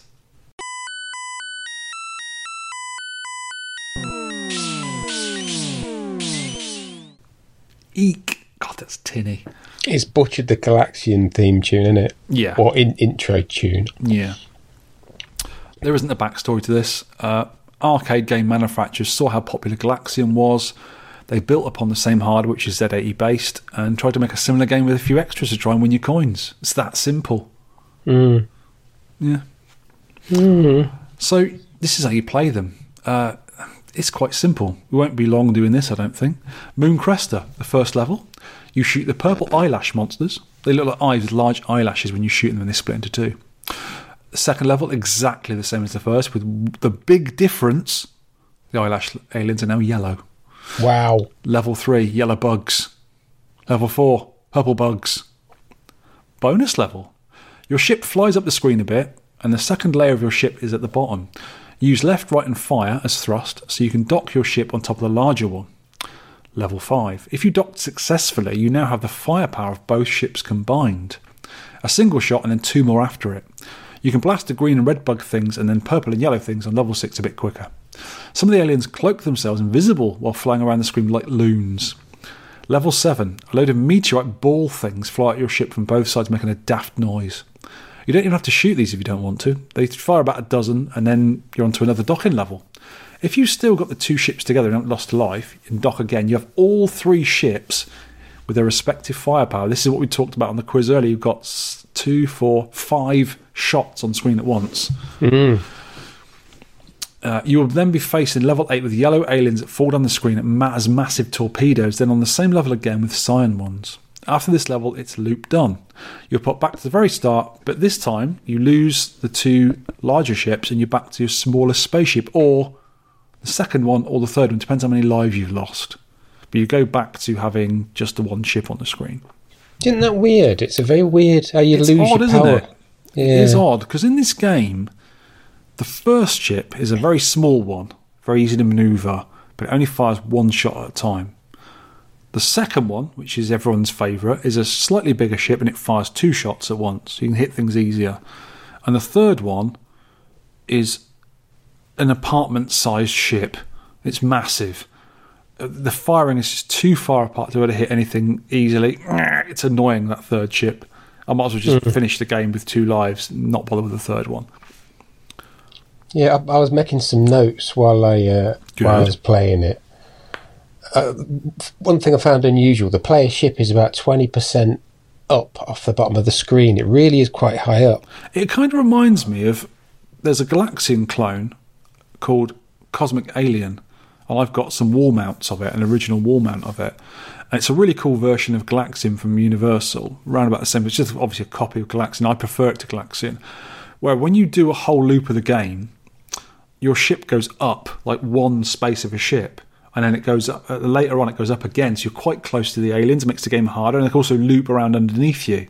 And it reminds me of that, but you're sort of one ship up from the bottom. It is a Hmm, bit odd. weird, it makes the isn't it? game more difficult, but obviously they can loop underneath you then as well, and you can still see them a little bit. Maybe that's why they did it. And I put keep to the right to dodge the last of them disappear. The ones that disappear. If you keep to the right and then oh, just right. kind I of tried to go the to the middle. left, I was kept getting got by them. I didn't think you could avoid them.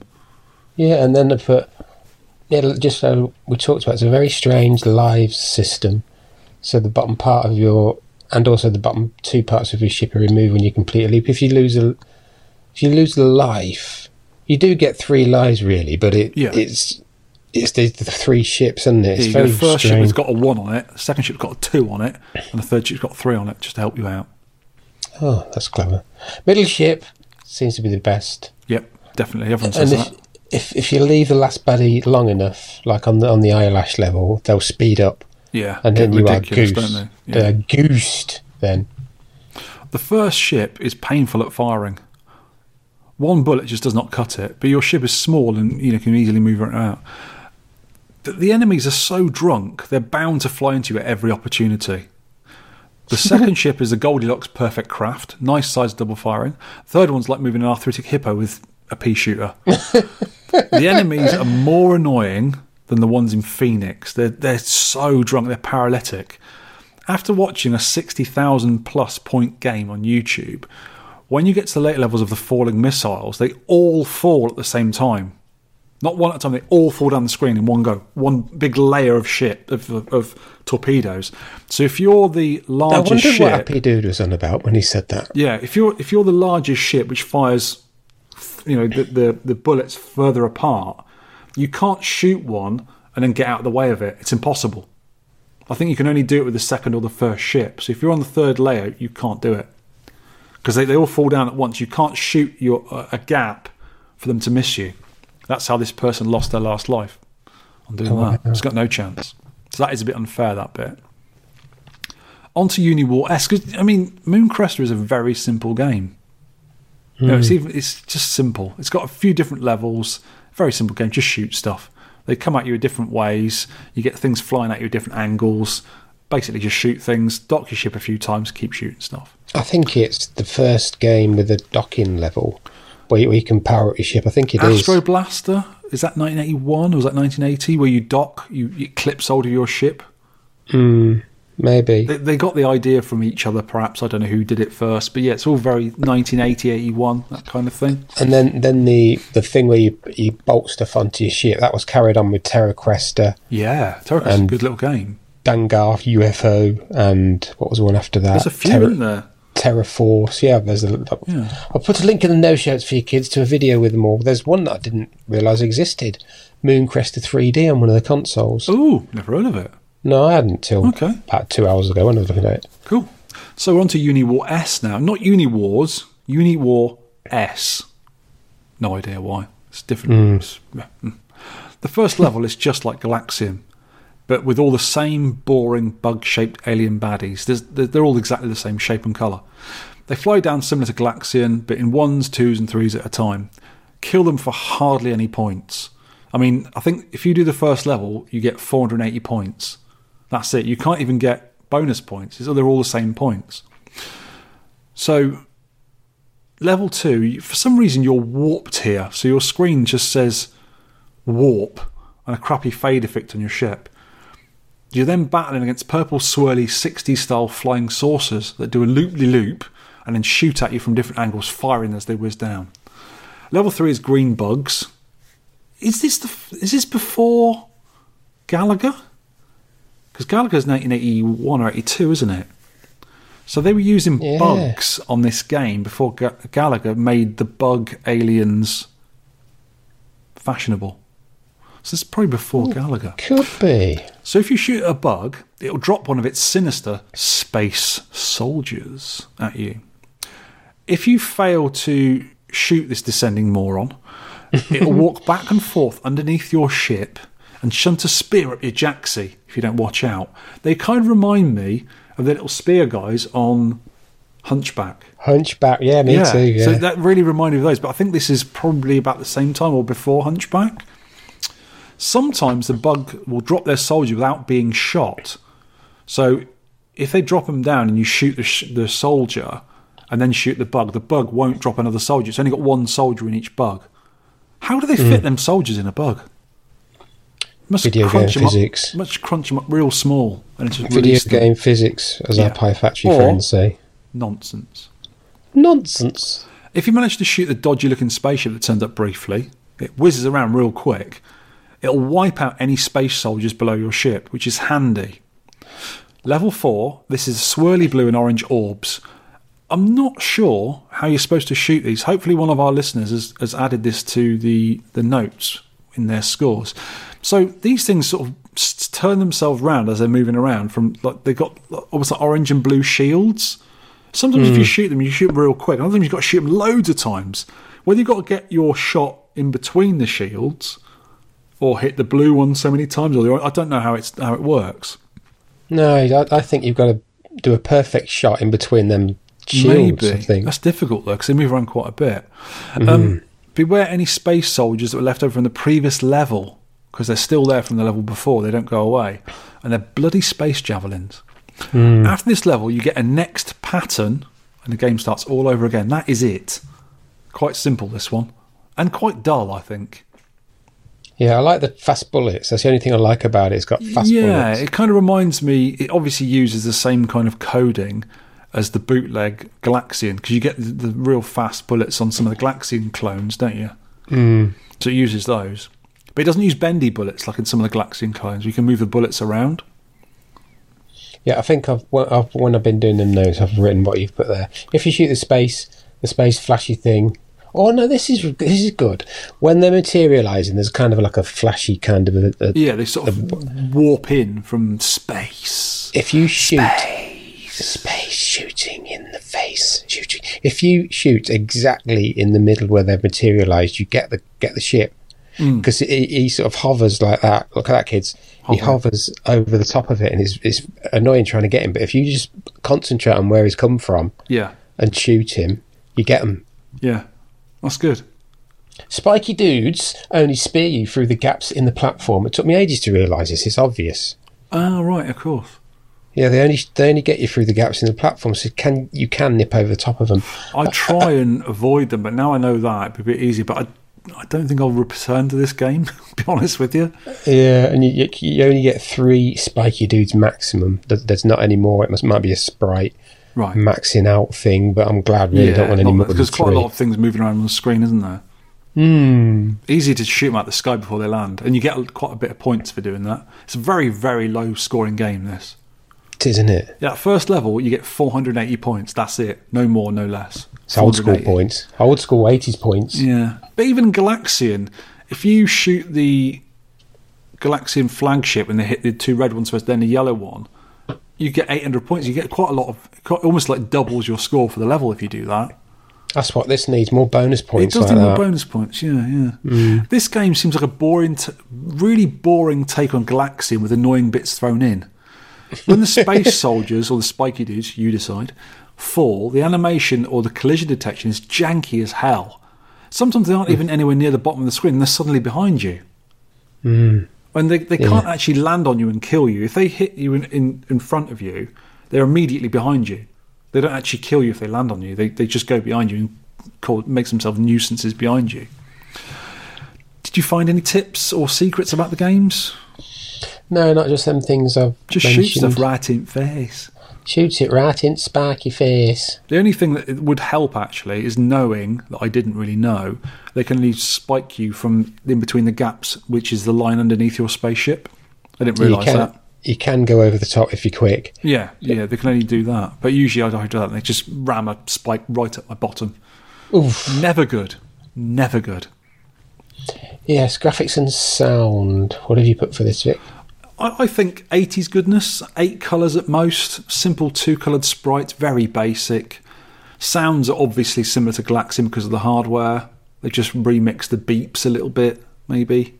Yeah, but Uni War has some okay enemies and Galaxian hardware is passable. But Moon Cresta, I thought an effort's been made here. They, there's interesting, varied graphics on the levels. Yeah. The animation's quite good. The swirling animation of the the For, for the day, yeah. It was Yeah, for the 1980, for, time. goodness sake, yeah. Nice. I like the sound effects. Do I do you? like the sound effects. You're and that weird. I had that as my ringtone for years. That. I had Yeah, that. they're very, very 80s. As I said earlier, whenever you went to an arcade, an early arcade, you always heard Moon Cresta. It was always, because it was always louder. I Maybe it's because it's more tinny it's a higher pitch. You can hear it more in an arcade. I don't know. But you always know- heard Moon Cresta. Do you know my ringtone has been since at least 2018 on every phone? Yeah. Airwolf, the the eight the, the 16-bit version. I think the game's from Kuyo, Kuyogo, a 1987 Airwolf game, Right. and I've just kept the same ringtone because it's really loud, You are a creature of habit, Shaun. And I know it. And A it, habitual creature. do you want me to ring it now? No thanks. All right then. But just listen to the Airwolf theme tune on that game, and that's my ringtone. And I've just kept it. I don't know why. I just really like it. Trivia, Trivia. You've got some Trivia here. Have I indeed? The cabinet art. Um, there were a lot. I don't know about Uni War S. I remember Moon Cresta. There was lots because there was Oh, the yes, upright I did, yes. version. I think Nichibutsu had a version. Some other companies had versions of it There's licensed. a, there's a link. Gremlin Sega, Pat, Patico, Spanish. Wow, loads of them. Compu Games. Is that, what's that flag? What's that flag? Denmark. A Danish one. Wow. Yeah. Oh, that's a, a wall mount thing. You'd like that. Oh, hello. I'm looking at that. Well, hold on a minute. Which one's the Danish flag? That one there. Ooh. I want, I want that. Oh, that's They've all- awesome. They've all got different mark uh, marquees and different lettering on the moon Oh, that's really of groovy. It's got little square buttons. that is so. If anyone um, from Norway can find me a Moon Cresta wall mount, I'll have one, please. Look at the German one. That is a bizarre cab. The German one. Mm, Oh, it's got Phoenix written on it. The. Videospiel von Hagen. Oh, it's a it's Oh, a generic cab. It's Oh, a yeah. generic cab that hang, hang, uh, houses Puckman, Firebird, Moon Cresta, Unior, Rally X, Ripoff, Rat Patrol, whatever What's that is. Rat Patrol? I don't know. It sounds good. Yeah, it's got rats in it. And patrolling. a rat.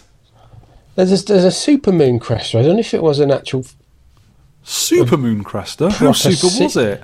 a proper sequel, but I've played Super Moon Cresta in MAME, and it doesn't look like it's the proper sequel. It's the sequel. same game, Shaun.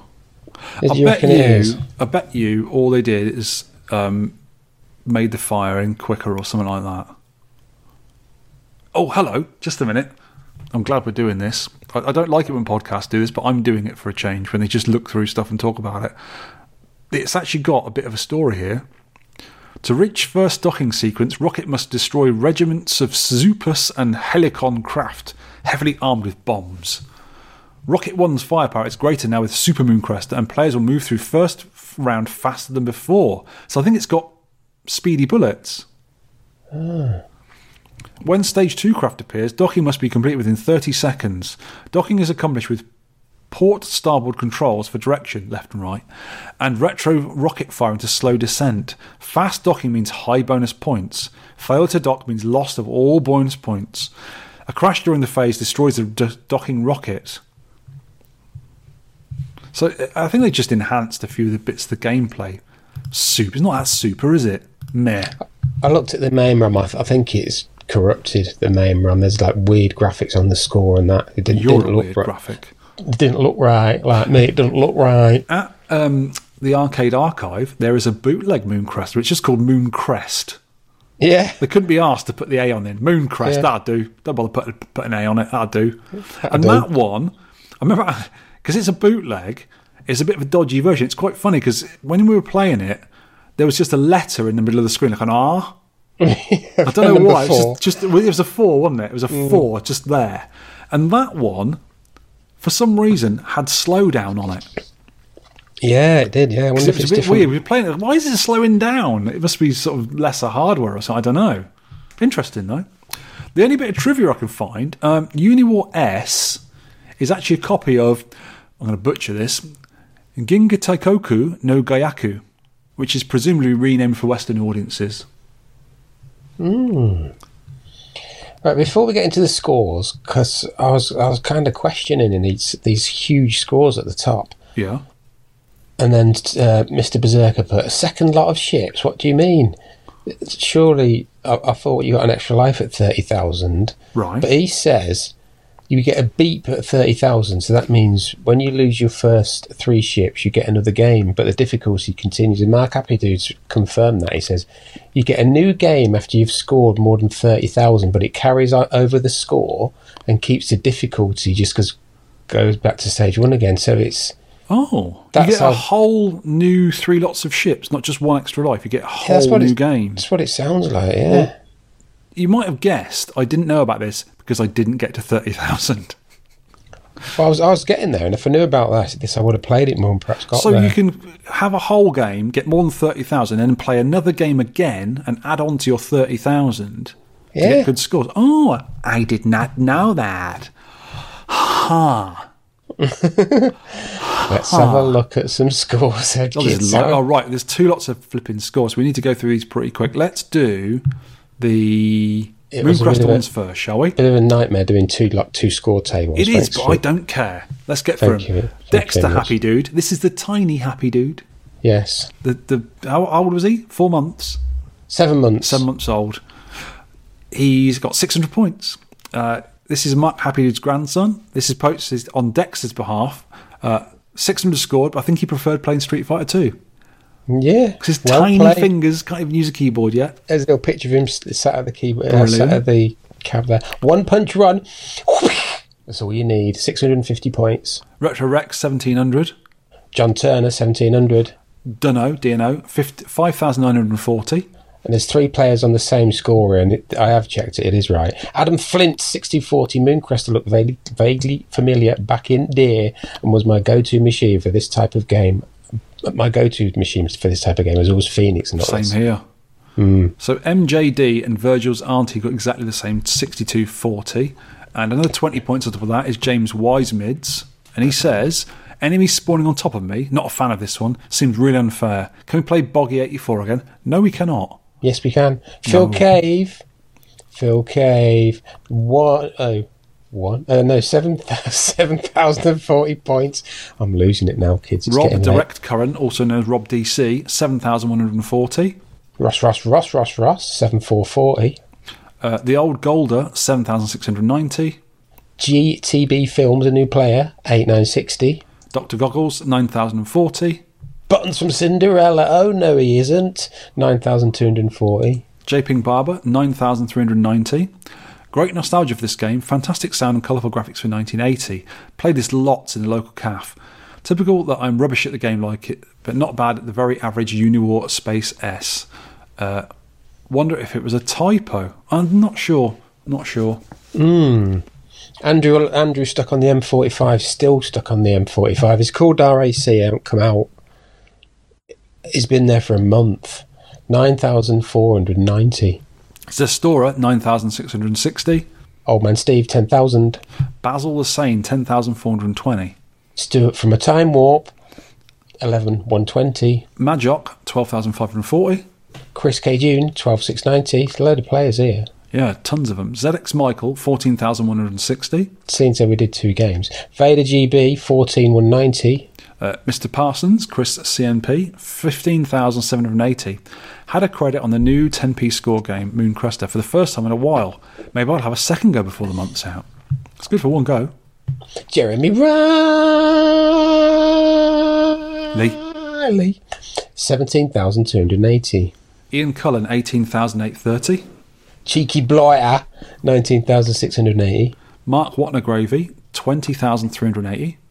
Mr. Messy, 22,160. Uh, you, Shaun. Oh, did I beat you? You did. In your face.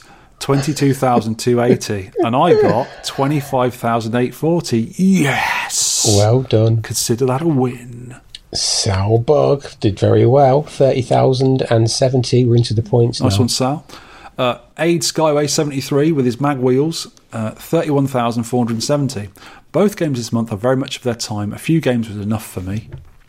Snarkade, a new player, 37,330. Rygarr, 39,770. Uh, Mooncrest around four. I've got Yeah, four what you got. loops around it. Oh, pretty good. Yeah. Pilbo, 41,550. Uh, Dig Doug, 43,410. And he says, ah, Moon Cresta. with his score. Takes me back to our local shop playing it with my mate. As for Uni War S, I can't manage to to avoid what's coming from above while trying to avoid a spear at the Jaxie. Bill Wellham, eight points with 45,050. Mooncrest one of my favourite games from my arcade youth. Dropped many ten p- pences into my local sh- uh, shop cab. This score was way better than they ever did back then. But now I've hit a wall. My old brain can't possibly keep up with the speed. Too fast for me. I'm beaten. Uh, Mark Happydude is the second. Uh, 77,590. That's a big score. This brought mm. back many happy gaming memories. Mr. Nelson's Cafe at the local shopping centre had a few cabs, and this was one of them back in the day. 100,000 plus was not uncommon, but not this time. 10 pence effect hit me hard. Mr. Berserker has been incre- improving his score over the last few weeks. 131,290. Finally got to the top stop top spot from the amazing Steve Tyke. That was tough going. Steve Tyke's got a good score on sidekick, but he didn't play for this contest, so obviously it's not allowed. Oh, okay, that's a massive score. Oh heck do you get 130 odd thousand this I don't game? know. Wow. I don't know. Right, so quickly moving on because it's getting really boring for people to listen to. Surely, this is Uni War S scores. Uh, it's got Virgil's auntie right at the bottom, 2500. Retro Rex 2530. Vader G. Oh, sorry, Pilbo 2740. Vader G Bean, 2940. Paul McCaskey, 3490. DJ Rouge, Tony, 3590. Adam Flint, 3800. Never played Uni War before. I definitely would have remembered the things poking me at the bottom. Oof. Dr. Goggles, 4660. Me, 5180. This is a much lower scoring game, isn't it? This Basil the Sane is the one that gave us those banana Oh, what were they? Banana jo- Dodgers. Yuck. no. 5310. This is better than Moon Cresta. Of the annoying docking sequences. Okay in short bursts. He's not right. Ross Ross five thousand three hundred thirty. The old Golder 6260. Mr. 2025's been in at 64,400 and he reckons Janky Game number two, positively fants, firm no. 6,440, not 64,000, you said. Yeah, we'll just give him that just to annoy him. Yeah, fair enough. Majok 6740. Zestorer, 7,070. Chris Kayjoon 7080. Is that what he's called it? K June. Ugh, Don't get me dead. God, I hate that song. Right, Ma- Painful. Uh, Mr. What No Gravy, 73. I almost said 73,000. 7,340. That's how low these points are. J Ping Barb Jayping Barber 7990 gets boring very quickly. Sick of getting speared up the jacks here. Nobody likes getting a spear at the bot. Oof. Andrew M45, 8,290. Bill Wellham 8670. This is my kind of game. Love all these Galaxian cousins. I do like them pink saucers. The little spear guys are okay, but I hate the rotating red blue buggers. Eight colour glorious shooter. He's put. Yeah, it's it's not. It's not that great. Mr. Messy, 10,420. I was hoping to get a lot of fun and thrill, and I did, sort of. Both of these games have that irritating but must have a go again factor, much like my current nighttime toilet habits. That bit that he's on about, that's on the attract mode, Moon Mooncrester. You can get a lot of fun and thrill. Have Oh, is you that what it that? says? Yeah. Wow. I'm going to put that on the podcast image. Me with three points. Liz got some points this month. 11,560. If you're paying for playing this damn game. Uh, Snarkade, King of the Snarks, 11,750. Sal Bug, good scores for Sal, really. 12,520. Great choices this month. I've played Mooncrest quite a bit, but I never played Uni War S, which turned out to be a really fun game. It's janky, likes it. Particularly satisfying to pick off the baddest on the Galaxian version. The other levels was fun too, but I couldn't figure out the sequel to, sequel secrets to destroying the round thingies that rotate slowly, so I found myself just blasting away crazy until they eventually die. That's what I did. I thought the sound in Uni War was better than Moon Cresta. Ooh. But Moon Cresta still takes the cake as it was my game But my girlfriend, now my wife, would play at a cafe not far from our high school. Nice. Love that. Aid Skyway 73, uh, 12,690. More simple, shooty fun. Another game I'm happy to play in small doses. He's really good, him. I think he's like uh, coming up on Rygarr, I think, at the minute. With the absence of Charlie Fire, who's gone to Twitch. Twitch Oh. Heaven. Not Twitch Heaven, Twitch streaming. Old man Steve, 14,130. Or Space Beers. They don't like it up 'em. They do not. Uh, Buttons, 14,270. In second place is Rygarr, the Great Rygarr, with 18,710. And Mr. Berserker again, 19,440. Personal best, number 45, Uni War S. This game is strangely addictive. He's going, he's going through lots of games. He's a very good player. Yeah. Well done, Neil, Mr. Berserker. Ports and sequels. Uh, for Uni War S, hell no. hell no. Mooncrest, there was lots. I, I just put Terra Cresta and the other one. But there is more. Dangar, UFO. Terra Cresta was the, the follow up, then Dangar UFO Robo, then Terra Force, then Terra Cresta 2, Mandora no Gyakushu, which That is was on 1992 NEC PC Engine game. That was on the PC engine. But there's yeah, been a but te- brand new one recently, Soul Cresta, which I haven't Yeah. played yet. Have you played it? No, I think it's on. It's. I, I think you can get it on Switch and maybe on Oh, really? Steam. Yeah, it's, it's brand new. Might get that. Have some Switch. But that video there that I've linked does highlight one called Moon Cresta 3D that I've never seen before. I've never seen that either. Never heard of it. So- all of the, all of them have got the mechanic where you bolt stuff onto your ship. Yeah. So it was started in Moon Cresta, but I, I still I still do really like Terra Cresta. I like Terra Cresta actually. Terra Mm. Cresta and oh, what's the other game that's similar to it? I always get those mixed up. Which one is it?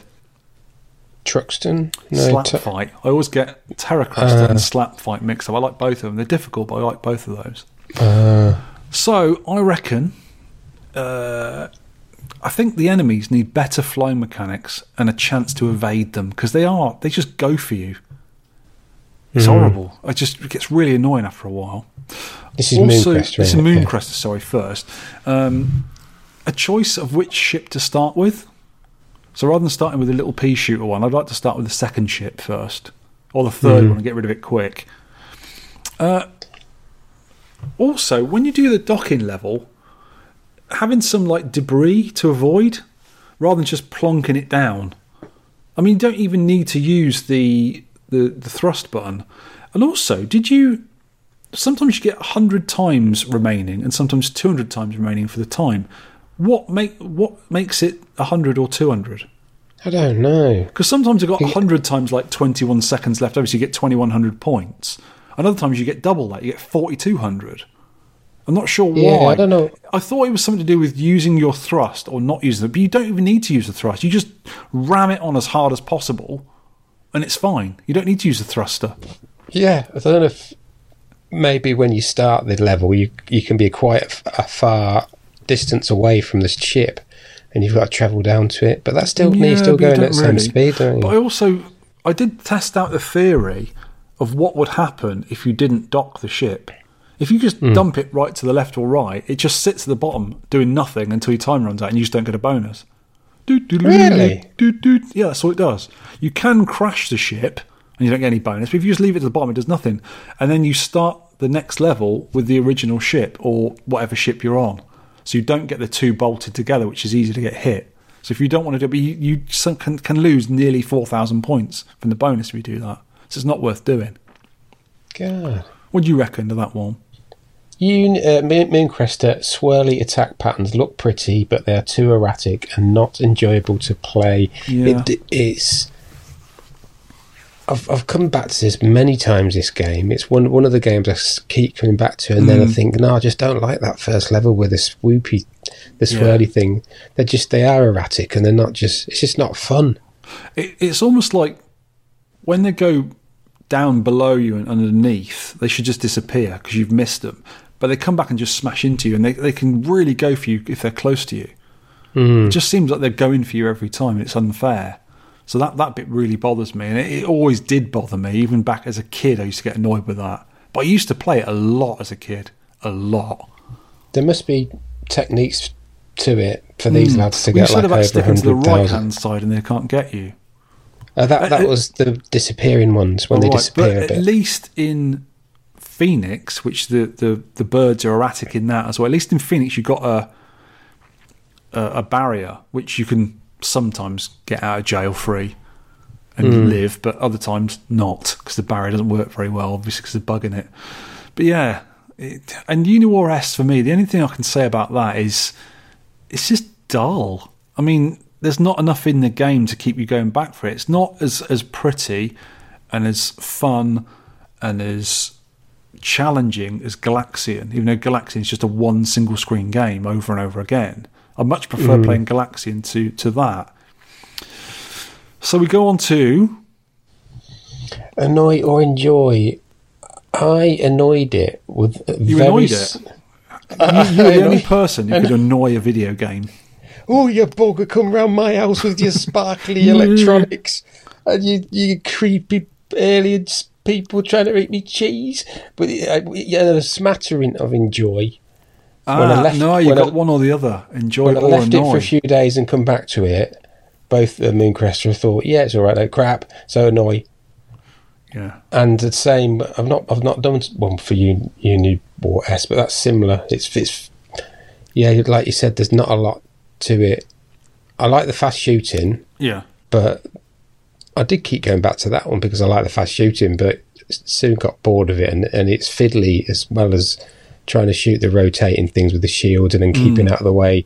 And the collision detection on the spears is a bit. It's off. awful, isn't it? Terrible. Yeah. So, with me, I mean, Moon Cresta as a kid, used to play it all the time. It was brilliant. You know, multi levels, you know, all this sort of stuff. Mm. Because obviously back then, you didn't get, it was the same thing over and over again. Pac Man was the same thing over again. Galaxian was the same thing over again. Space Invaders was the same thing over again. And this had different levels, so it was brilliant. And as I come back into playing arcade games with MAME and all this sort of stuff, it's like, oh, Mooncrest is awful. You know, that, that first bit's really unfair. And I, since I got this cab, I've been playing the Galaxian type of games. I thought, oh, I'll play this again. I, I thought, oh, I've got to get into it. I'll get back to, you know. And I did, and it, it it's back to annoy. Mm. Then flipping things that bash into you, and, and very, you know, within like 10 seconds, you can lose a life if you're not mm. careful. And it's just it's unfair. I think it's just and and games that are difficult, I don't mind that. Defender's difficult, I still like it. You know, Cuba I find difficult, but I still like it. It's not unfair. But this game's unfair. So unfair games just do not get my ten pences. And Uni War S is just boring. So annoy as well. It could have been a lot better game. It's just annoying. Uh, There's another game on the same hardware that's on my ma- my macro multi Galaxian PCB called Piskies or Pisces, hmm. and that is got smatterings of Galaxian and a bit of Phoenix, and that is janky, but it's more fun to play than Uni War S. So I'd probably play that. We're going on to the last word now, which we we'd play a simple game that was similar. We'd rather play, or maybe play if you still if you like this game and you want to play another one similar to it, or if you hate this game, play this instead. It's much better. To me, Galaxian or the superior Cosmic Alien by Universal, Cosmic Alien. I've Play either there, of those games rather than these two. I've put there are many other static screen space shoot 'em ups of the era better than these two. Pick one: Phoenix, Pleiades, Astro Blaster, Gorf. That's just four off the top of my head. But not off the top of my head. I had to look a bit and think. But yeah, not great. Any of them four would be brilliant to, to play. I love Pleiades. Mm-hmm. Um, Phoenix, Phoenix is great. Astro Blaster is great. Gorf is great. Yeah, get pick them, pick them, and play them, kids. You will have a lot of fun and thrill.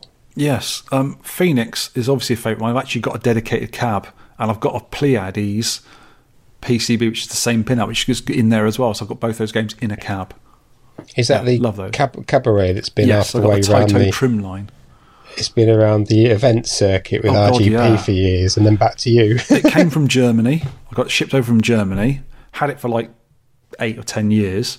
Sold it to James RGP. Did all the uh, all the game expos and the play expos and all this sort of stuff. I bought it back off him, and now it's staying with me forever. I love that cab. Mm. And I've got a Space Invaders trim line right next to it, and they look lovely together. Brothers, they are brothers. I in used to like that one because it was easy to get off the lorry. So easy on the Yeah, it's So heavy. easy though. on the, uh, it's heavy, sack but it's short and stubby. Yeah. so easy on the sack truck. Right, we've been going for two hours, Shaun. Let's get out of here. Blinking but before we do Nora. that, next show's game, it's yours and it's stupid. Next show's game. Tell them what you're doing.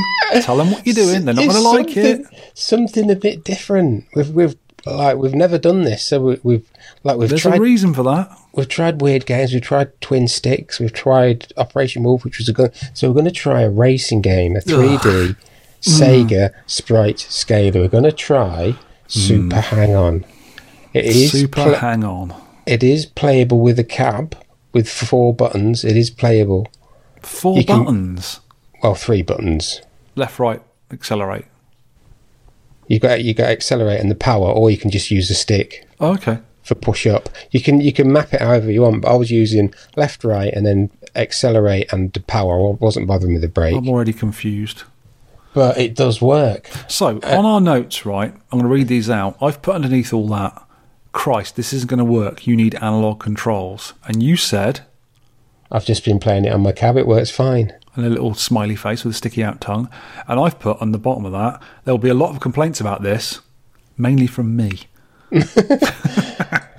so, I think is- it might work. I think if you You, it in, might work. You're really sure of that then, Shaun, by saying it might work. if you plugged in an Xbox controller or I might something kill you. into a MAME that's got analog controls, your Xbox controllers, you could Yeah, plug it you into are- your, plug it into your PC. Be fine. Play it on You're your PC. I think if you use an analog controller like an Xbox, PlayStation, whatever, yeah, oh yeah, mm, you'd have to probably mess about with the analog uh, settings a little bit on MAME. But You yeah, it'll probably it. work. You can Mm. use it with a mouse, you know. You no, that'd be rubbish. You have I've got. tried I've got a Hori uh, wireless uh, controller here with two of those analogs on it, so I'll be using that on there. Hmm. Or you can go down to the arcade archive. Is that a super hang on down there? Or is that a normal hang on? yeah. Super. I think so you can go down there and play it and get your score official on a proper cab. That's the way to play it. Hmm. Nice. So the game is Super Hang On. The developer was, of course, Sega in 1987. The ROM is Shangon, S H A N G O N. There's no lives. It's just timed. The difficulty is normal, and the time adjust is normal. Uh, beginner course only, please. Yeah, just play that one, which is play hard enough. I don't think I've ever completed a beginner course, you know. I don't think I've ever played it. Hmm. So submit your score, and you've got to use the arcade ROMs, please. Uh, no scores from console or computer compilations, as they may be different. Uh, you can send your scores to on Twitter as the hashtag 10p score. You can use the Sidekick app in the 10 pence club section. You can email the site, which is vertvic at 10pencearcade.co.uk. You can post a comment on the podcast post on Facebook, uh, or you can go on UKVAC and tell us. The deadline for the score submission is Monday, May the 22nd, 1700 hours UK time, please. Now, I can smell my dinner now, Shaun, so I'm going to go. Goodbye. Goodbye. Thanks for listening, kids. Thanks Catch for you next listening. time. And you. Thank. Bye bye. Goodbye. You can download or play the podcast, read all the show notes, and leave feedback at www.tenpencearcade.co.uk. You can email me at vertvic at tenpencearcade.co.uk. You can also reach us on our Facebook page.